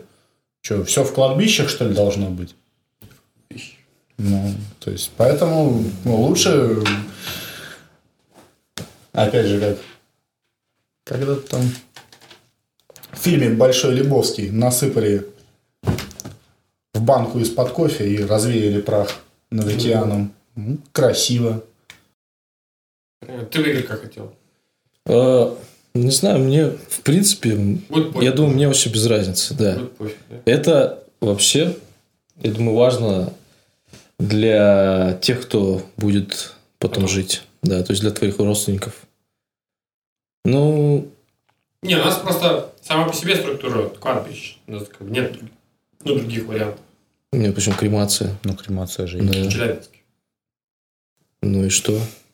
Ну, вот, хочешь, хочешь тут, до, тут есть- до Челябинска три часа хода. Ну, все равно. С трупом. С трупом? Ну, с трупом 4. Ну, с трупом 4 часа Ну, это, конечно, Не, просто- не смешно. Не, но, не, да. российские кладбища это... Это вообще грустная история. Кто? Что нету... Ну, конечно, хуто нет, подожди. Грустная история, что у нас нет крематория. Ну, Ну, это да. тоже. Грустная история, соглашусь. Кремировать тело, да, вообще не грустная история. Да вообще, в принципе, как... Сосновые полежки за 90 минут труп сжигают. Вот так. Ну, я думаю, это связано, наверное, с, э, с индустрией самой, Ну да, что индустрия. им невыгодно крематорий здесь устраивать. Да. Потому что вот эта вся структура, она работает, работает. И памятник тебе, и оградку, и плиточку Ну. положат, и еще и позвонят и спросят. Да, да, да, да. За уборку, потом за Конечно. все это. Да, согласен с тобой, что это может быть невыгодно, но кремация, она тоже не из дешевых. Но все равно здесь ты вазу поставил, и ты, пожалуйста, Ну, она у тебя стоит. И то, если ты хочешь вазу поставить. Ну да. Опять же, вспомним фильм «Большой Лебовский». Тогда ему впаривали вазу. Когда Дони умер, Мгм. чуваку впаривали вазу, и чувак такой говорит, блин, какая ваза? Возьмем банку. Ну да, вот видишь, это все упрощает. То есть, мне кажется, дело ну, в нашем городе именно в этом. Ну, вот, может Ну, быть. не, да не в городе, мне кажется, еще в, российском сознании. что- Ну, в российском сознании, да. Ну, просто а, мы же видим, да, сейчас, как, как устроено там а, захоронение в других странах, как они выглядят, и что это вообще, это другое совершенно. У нас особый путь. Мне кажется, нас- оно- а вот Мне еще, мне еще приказывалось всегда свалки, вот, то есть, э, кладбище и свалка всегда рядом. Ну, а как ты хотел? везде. Кладбище и Ну, свалка. Все же убрались, надо куда-то. ну, Куда-то все это.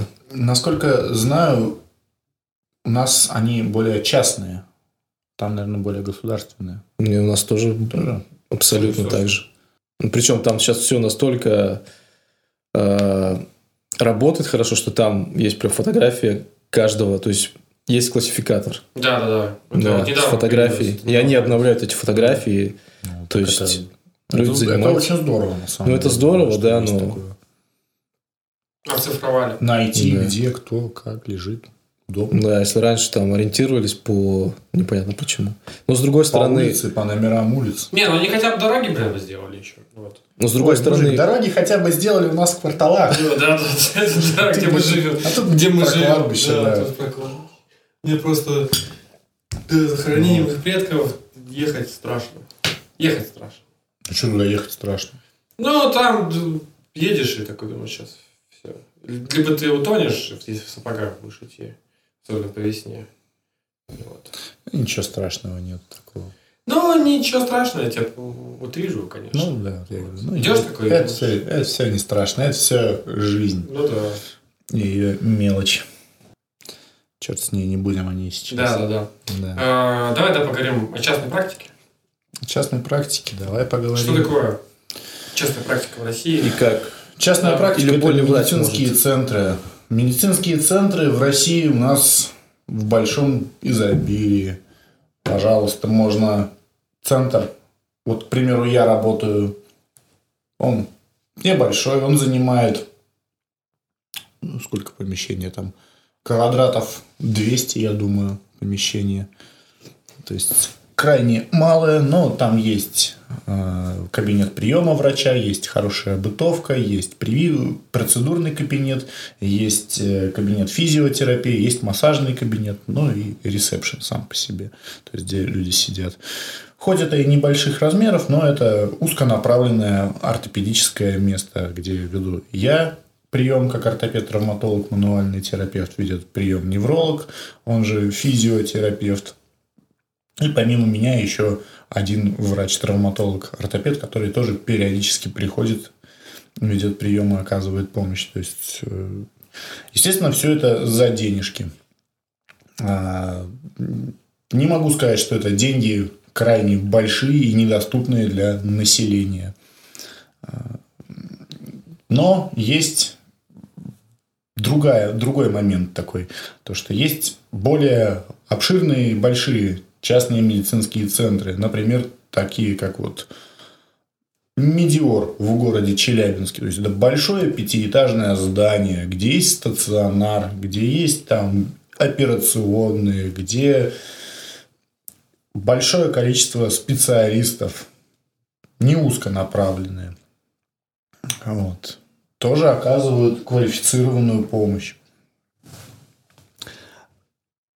Опять же, э, во всех этих центрах могут работать врачи, которые направлены, на- настроены, настроены на лечение пациента, либо на выкачку денег из пациента.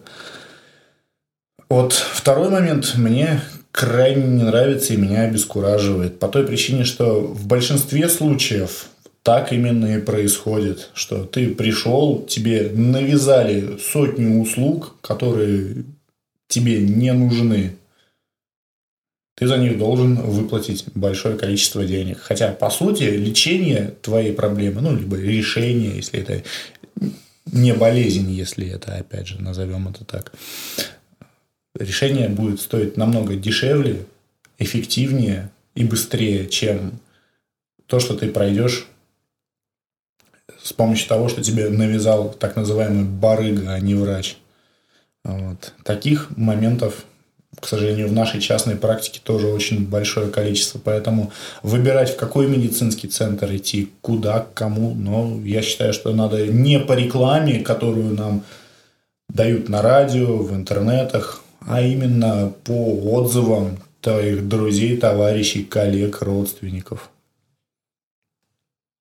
Опять-таки они могут из одного не выкачать, а из, из другого выкачать. У, у кого как настроение? Сегодня у меня у врача Ну, есть... смотри, у меня вот никогда нету настроения выкачать на приеме. Я всегда рассказываю, вот вам, друзья мои, нужен массаж. Массаж крайне необходим для того, чтобы растянуть, расслабить мышцы, убрать с них спазм. Вы можете походить к нашему массажисту. Вы можете походить к любому другому массажисту, которого вы знаете. Вы можете дома самостоятельно сесть, включить YouTube, посмотреть на YouTube курсы массажа общего расслабляющего, как они делаются, в какой последовательности, какое количество времени. И потихонечку начать тренироваться. Позвать друга, брата, свата, маму, папу, попросить, разомни меня, поделай мне массажик. Постепенно научиться этому. Суть как тесто для пирога мять, сложного ничего нет. То есть я всегда пред- предлагаю людям альтернативу. Если, потому что я понимаю прекрасно, что не все люди платежеспособны. Не у всех есть деньги, но решать проблему нужно со всеми абсолютно. Вот. Да, конечно, массаж профессионального массажиста крайне будет отличаться от массажа обывателя. Намного большое количество разницы. Но моя обязанность предложить альтернативу. Потому что иначе у меня совесть не сможет работать в правильном направлении. Понятно. Нет, ну а качество лечения вот, в центрах? Качество лечения в центрах, опять же, зависит от того врача, который тебе будет это предлагать. Во-первых, качество врачи, я вам так скажу на момент, а, те же самые, по крайней мере у нас в городе, а, те врачи, что вас могут принимать в поликлинике либо в больнице, да, они работают в частных центрах. То есть э, нет такого, что врач работает только в частном центре и принимает только там. Но это есть, да, но это очень крайне редко. То есть в большинстве случаев вы можете прийти в поликлинику на прием и получить точно такой же ответ, что вы получите в частном центре. То есть, пожалуйста, выводы делайте сами отсюда. Куда идти, кому идти, в какой частный центр, либо просто в поликлинику, либо к доктору по знакомству. Ну, вот только таким образом. Качество лечения, оно везде будет одинаковым. Угу. Это зависит только от самого доктора. Угу. Какое он лечение назначит и хочет ли он разобраться в проблеме, либо, либо просто вот мы вот вам тут немножко-немножко сделаем, а дальше как Бог на душу положит. На своих осмотрах я осматриваю пациента от кончиков пальцев ног до макушки. Заглядываю периодически в рот трогаю живот, трогаю там кишечник, внутренние органы. Хотя, по идее, врач, ортопед, травматолог, ну, не особо-то это должен делать. Заглядывать в рот, смотреть, какой у тебя там прикус. Нет, зачем это? Ну, просто я понимаю, что это тесно, взаимо... тесно связано там, все эти моменты. Положение височно-нижнего челюстного сустава с положением атланта, с положением лодыжки, с положением там кишечника, сигмовидной кишки. Это прямая связь идет цепочка мышечная, тонкая, которую нужно распутать, разгадать. Вот. И... Так, ну, расскажи тогда более подробно, что такое мануаль... мануальная терапия. Как она вообще? Мануальная терапия что такое профессиональная мануальная терапия? Что, что такое профессиональная? Ну, профессиональная, назовем так, от слова профессия, от слова того, что у тебя, ты профессионал, то есть у тебя есть профессия данная. Да, у меня, то есть, есть диплом. Диплом я получал по профессиональной переподготовке, опять же, в институте города Челябинска. Получил его э, по той причине... Извините, перебью, просто mm-hmm. я же Типа мануальщики, которые там двухнедельный курс прошли о, массажи. О, вот я к этому и подвожу, ну, что да. да а, вот я, я бы назвал это то есть есть вот профессионально, это то, что у тебя есть профессия. То есть ты это знаешь, как что делать. Ты сперва обучился, я сперва обучился на ортопеда-травматолога, окончил общую лечебное дело врачом и вот уже профессиональную переподготовку прошел. У меня всегда лежал такой момент, что я не только должен видеть проблему, но и знать ее, как решить. В большинстве случаев ортопеды видят проблему и говорят, ну, вот у вас это есть. Ну, вот, надо попить таблетки, поделать уколы. Вручную мало кто решает эти проблемы. Мануальный терапевт означает манус. По латыни манус – это рука. То есть, Терапия, манус рука, терапия лечение. Лечение руками в переводе с латыни. А, Максим абсолютно правильно подметил, что есть специалисты, может быть, и они действительно специалисты, и я не могу спорить об их навыках и умениях, потому что если мы посадим медведя на велосипед, он научится кататься, если его учить кататься. Обезьяну научить стрелять с автомата, ну, тоже, в принципе, возможно. Так и человека без медицинского образования обучить э, навыкам мануальной терапии, прикладной кинезиологии, остеопатии можно. Кинезиология и остеопатия, они входят в мануальную терапию. То есть, это составляющая такая но есть люди, которые думают, вот я вот массаж изучал, а что бы нет? Пойду-ка я назову себя остеопатом. Оканчиваю двухнедельные курсы. Торжественно вешают на стеночку себе сертификат там или диплом, или что они получают о том, что вот у них есть курсы. И думают, что они лечат, думают, что они лечат людей. Может быть, и действительно лечат, раз люди к ним ходят. Ведь есть же ну, спрос. Ну, как ты Ну, не, ну спрос и на гадалок есть. Ну, спрос и на гадалок есть, да, то есть, ну, вот люди к ним ходят, и к гадалкам, и к этим, то есть, ну, ты возможно... думаешь, что это все-таки нужно как-то регулировать. Я, да, я считаю, что это шарлатанство, и это нужно регулировать в большинстве случаев. Потому что истинная школа остеопатии есть в Америке, есть в Англии. У нас как-то, ну, ее нету. Ну, в Питере еще есть, да, тоже там остеопаты обучаются. Но, опять же, без знания анатомии, без знания физиологии, Конечно, конечно. физики, ну, элементарной физики даже, ну, блин, как ты можешь обучиться? Некоторые остеопаты посидят, голову час подержат, пальцами там что-то пошерудят на шее. Я-то знаю, что там делать надо, а они просто делают вид. Все, с вас пять тысяч. Неплохо. Да, с вас пять тысяч, ребята. Почему? Потому что у него есть бумажка. Опять же, вот бюрократический момент. Конечно, это надо регулировать. Но надо регулировать это более глубоко по той причине, что э, на мануальных терапевтов есть только один приказ от 98 года. То есть это вот 98 год когда был, и сейчас 2021. И как бы особо ничего не регулировалось, никаких поправок в этом приказе нету. Когда я пришел в больницу устраиваться, меня спрашивали, а вот каков ваш график работы? Я говорю, ну так откройте, почитайте, вы же должны знать, сколько я должен работать. А вот мы посмотрели и ничего не нашли по этому поводу. Нашел приказ, показал, все вот сам. То есть крайне редкая специальность, редкая профессия. К сожалению, к сожалению, я считаю, что это крайне редкое. И мое мнение, что обучиться этому может любая мартышка, если ей показать, рассказать, поставить руку, обучиться, и ничего в этом сложного нету. И такие мануальные терапевты должны быть в неонатальных центрах, в акушерских центрах. То есть элементарно принимать роды, вести ребенка, то есть как это, что это, и уже вот от становления и выше. Периодически давать лекции в женских консультациях, мол, вот это ребенок, вот он должен учиться ходить. А, а что значит учиться ходить? Ну, учиться ходить, это ты вот ручку держать учишься, учишься, ложку держать учишься, учишься, на велике кататься. Почему ты ходить не должен учиться? То, что ты пошел, это не означает, что ты это умеешь делать.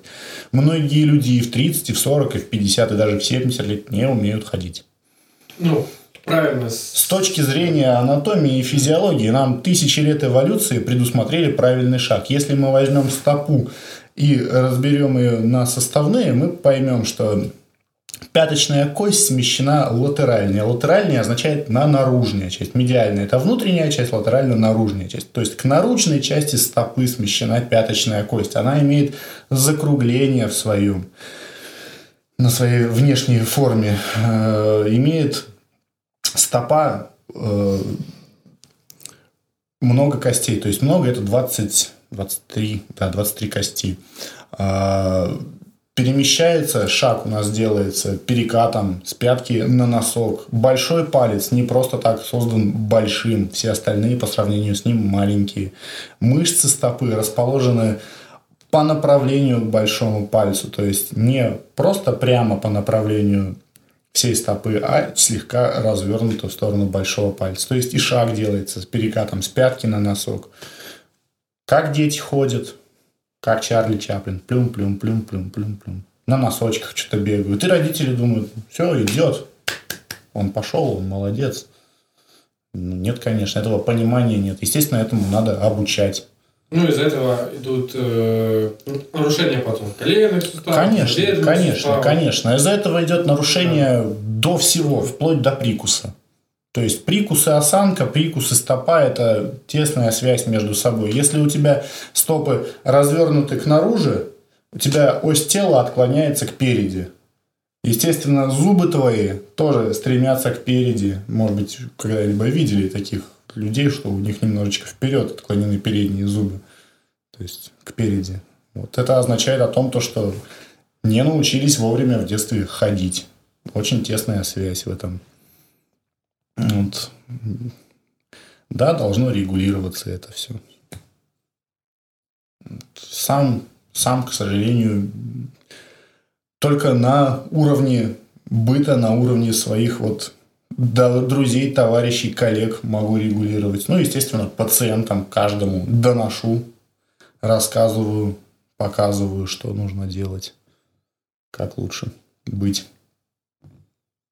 Нет, ну вот э, все-таки профессиональная мануальная терапия, в чем она заключается? То есть ну, это ведение э, так же вот как терапевт, да, ведет твое здоровье, там, ну, профессиональный мануальный терапевт, то есть, ну, чем я занимаюсь? Я занимаюсь осмотром опорно-двигательного аппарата, выявлением проблем, провожу кинезиологические тесты, мануальные тесты они же называются, то есть, смотрю, где мышца работает, где мышца не работает, где имеется функциональный блок, то или иное смещение.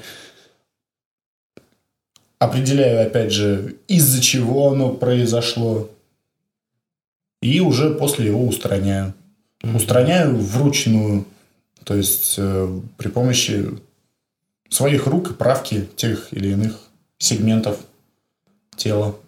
А хиропрактики это не то же самое? Хиропрактики, да, это то же самое. Хиропрактик это по-английски мануальный терапевт. А, да, да. точно. Да, это просто по-английски. Если я вспоминаю, э, в Симпсонах был... Да, в Симпсонах Сим... была серия да, Гомер где Хиропрактик, где он кидал всех на мусорный бак. Да, да, да, да, да, да, да, да. А потом к нему приехали из э, ассоциации.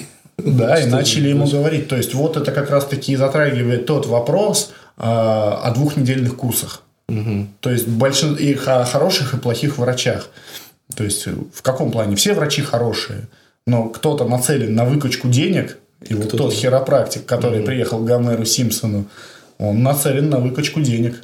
То есть ты будешь ко мне ходить постоянно. И большинство таких мануальщиков есть. То есть, если я, ко мне приходит пациент, я ему стараюсь максимально за один сеанс сделать все, что возможно. То есть, ну вот прям досконально залезть, поправить его.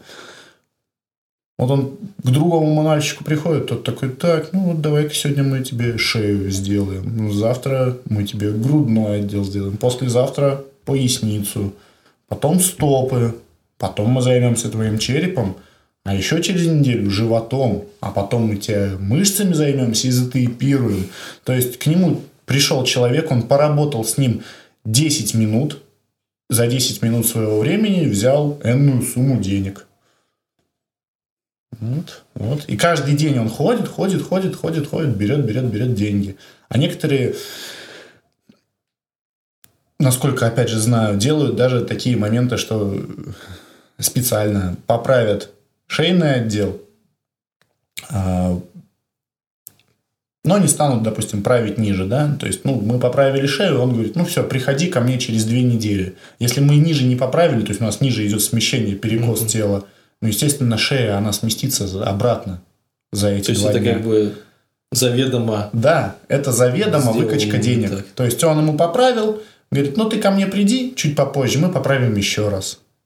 То есть, конечно, он походил там две недельки, у него все опять обратно сместилось. Он поправил ему еще раз.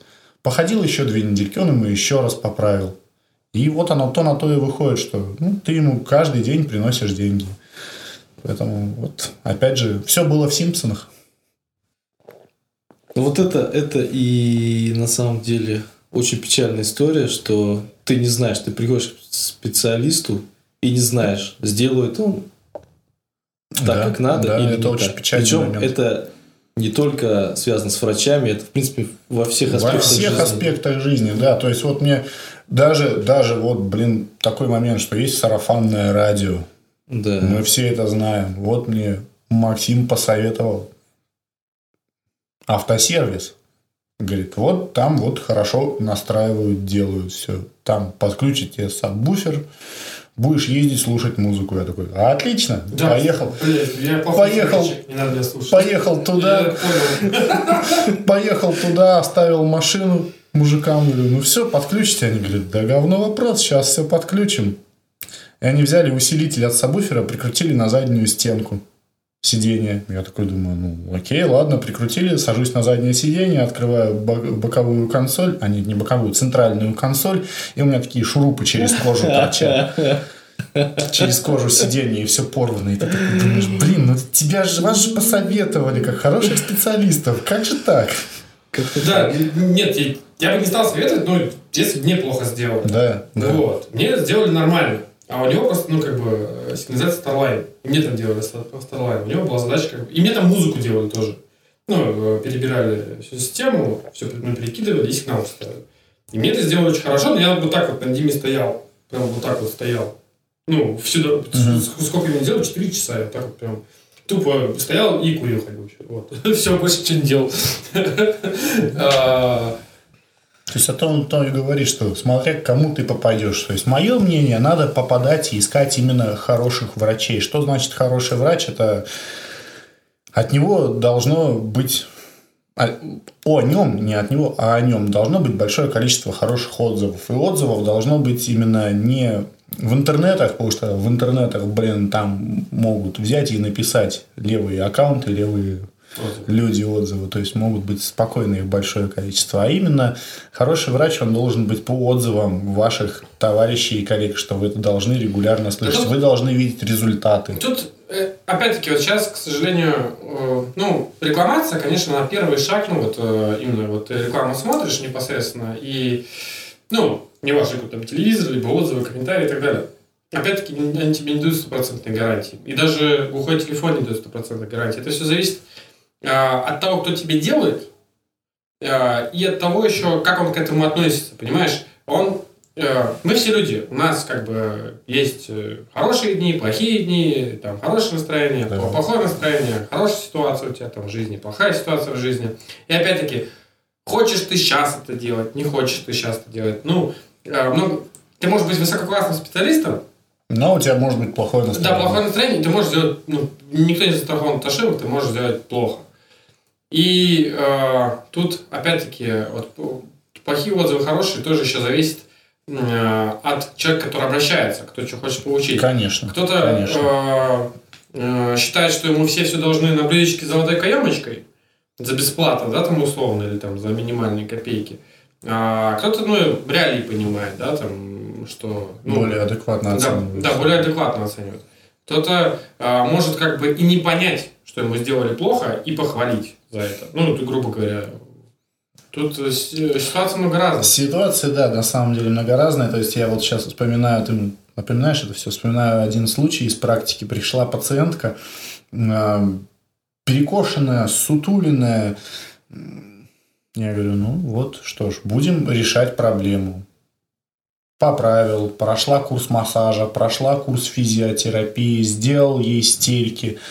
Э, Сходила она исправила прикус, то есть проносила сперва брекеты, потом одела капу. То есть я ее наблюдал на протяжении 9 месяцев. Она одела капу, у нее рост немножечко повысился даже. И после этого она пришла ко мне с претензиями, что у меня изменился шаг, у меня изменилось лицо, мне это не нравится. Вы что натворили? Вот так вот. Но она Да. стала хуже выглядеть. Она стала лучше выглядеть. Но ей это не понравилось. Но ей это не понравилось. То есть, ну вот, Ну, бывает. поди пойми мозг человеческий, Да. что у него там в голове. То есть, мне не, она говорит, мне не нравится, вот у меня изменилась походка, мне не нравится, как я хожу. Я говорю, так вы ходили до этого не физиологично. Мне не нравится. Вот вы посмотрите теперь, какой у меня прикус. Я говорю, ну он у вас правильный стал. Мне не нравится. То есть люди сами не знают в большинстве случаев, опять же, чего они хотят. Да. Ну, вот есть какие-то э, нюансы, на которые можно обратить внимание, когда ты пришел к специалисту, и ты поймешь, что он э, не заинтересован в твоем лечении. Хороший либо плохой специалист? Да. А, ну, конечно, есть. Во-первых, то, как тебя специалист встретил, то, как ты встретил специалиста, напрямую зависит от того, как тебя специалист встретил. Ну, во-первых, сказал ли ты «здравствуйте»? Честно, со мной многие не здороваются. Я со всеми, неважно. Мне не сказали «здравствуйте», я все равно скажу «здравствуйте», с меня не убудет. Во-первых, поздоровался ли с тобой специалист? Во-вторых, что с вами случилось? Почему вы решили прийти? Грамотно собранный анамнез – это 70% диагноза. То есть, если он тебя все расспросил, разузнал досконально, выяснил, почему, что, в чем твоя проблема, то есть выслушал тебя, Бабки почему в поликлиниках сидят? Они ходят для того, чтобы их послушали. Их доктор послушал, им легче стало. Вот. Не, ну тут, тут еще ситуация, есть там регламент стандарт, да, у врача на осмотр какой-то, там, 15 В минут, поликлинике, да. 15 минут. Да, в поликлинике есть. Но я когда работал в поликлинике, в детской, ну, был стандарт, регламент, но я его как бы все время задержусь. Ничего страшного. Мое время, мои пациенты, я задержусь. Вот. э, Далее, что должен еще? Ну, во-первых, доктор поздоровался, собрал анамнез, осмотрел. То есть, ну, ортопед, если ортопед вас не потрогал, если ортопед не сказал, покажите, где у вас, что у вас болит, снимите там, если это необходимо, снять верхнюю одежду, или он просто через одежду пощупал, ну, уже большой вопрос становится, а прав ли он. Вот. И тоже такой момент, что пациент вот часто думает, вот врач мне столько всего назначил, столько всего, столько всего. Пациент не понимает, что проблема могла копиться несколько лет. То есть там лет пять. Он ходил с одной проблемой, потому что не обращался. Ну, вот сколько у вас болит? Ну, вот болит уже лет 20. Ты такой думаешь, ага. А потом он говорит, ну что это, я вот уже два дня хожу, а эффекта никакого, толку никакого. То есть, ну, пациент не понимает того, то, что это копится длительно, и это лечиться должно длительно и комплексно. То есть, адекватно собранный анамнез, осмотр, адекватно назначенное лечение. Лечение должно назначаться комплексным всегда. Доказательная база у лечения тоже должна быть. То есть, назначать препараты, когда назначают препараты, должен давать альтернативу, что вот один лечится вот строго таким препаратом, и никакого иного у нас, к сожалению, на рынке нету. А вот на этот есть много аналогов, некоторые подешевле. Вот, пожалуйста, можете выбрать. Как по мне, вот это, наверное, показатели правильного, грамотного специалиста. Если, конечно же, там вы сидите, рассказываете доктору, что у вас там, как там у вас, а доктору сидит, и у него вот прям на глазах все внешне написано, что ну ему пофиг. Он смотрит в монитор и в своих мыслях витает. Ну, такое вам и лечение будет назначено. Понятно. Так, э, завершим на сегодня. Мгм. Вот. А, Спасибо тебе, Влад, за а, хорошую, а, хороший экскурс в медицину. Отлично поговорили, вспомнили еще молодость, хардкор и панк-рок. Вот. А, я думаю, мы еще не раз с тобой встретимся и поговорим о других твоих занятиях. Там тоже много чего интересного, что можно пообсуждать и о чем поговорить. Вот. А, Подписчикам нашим посоветую не болеть, обращаться к качественным врачам. Чтобы А, им попадались всегда хорошие специалисты. Да, да.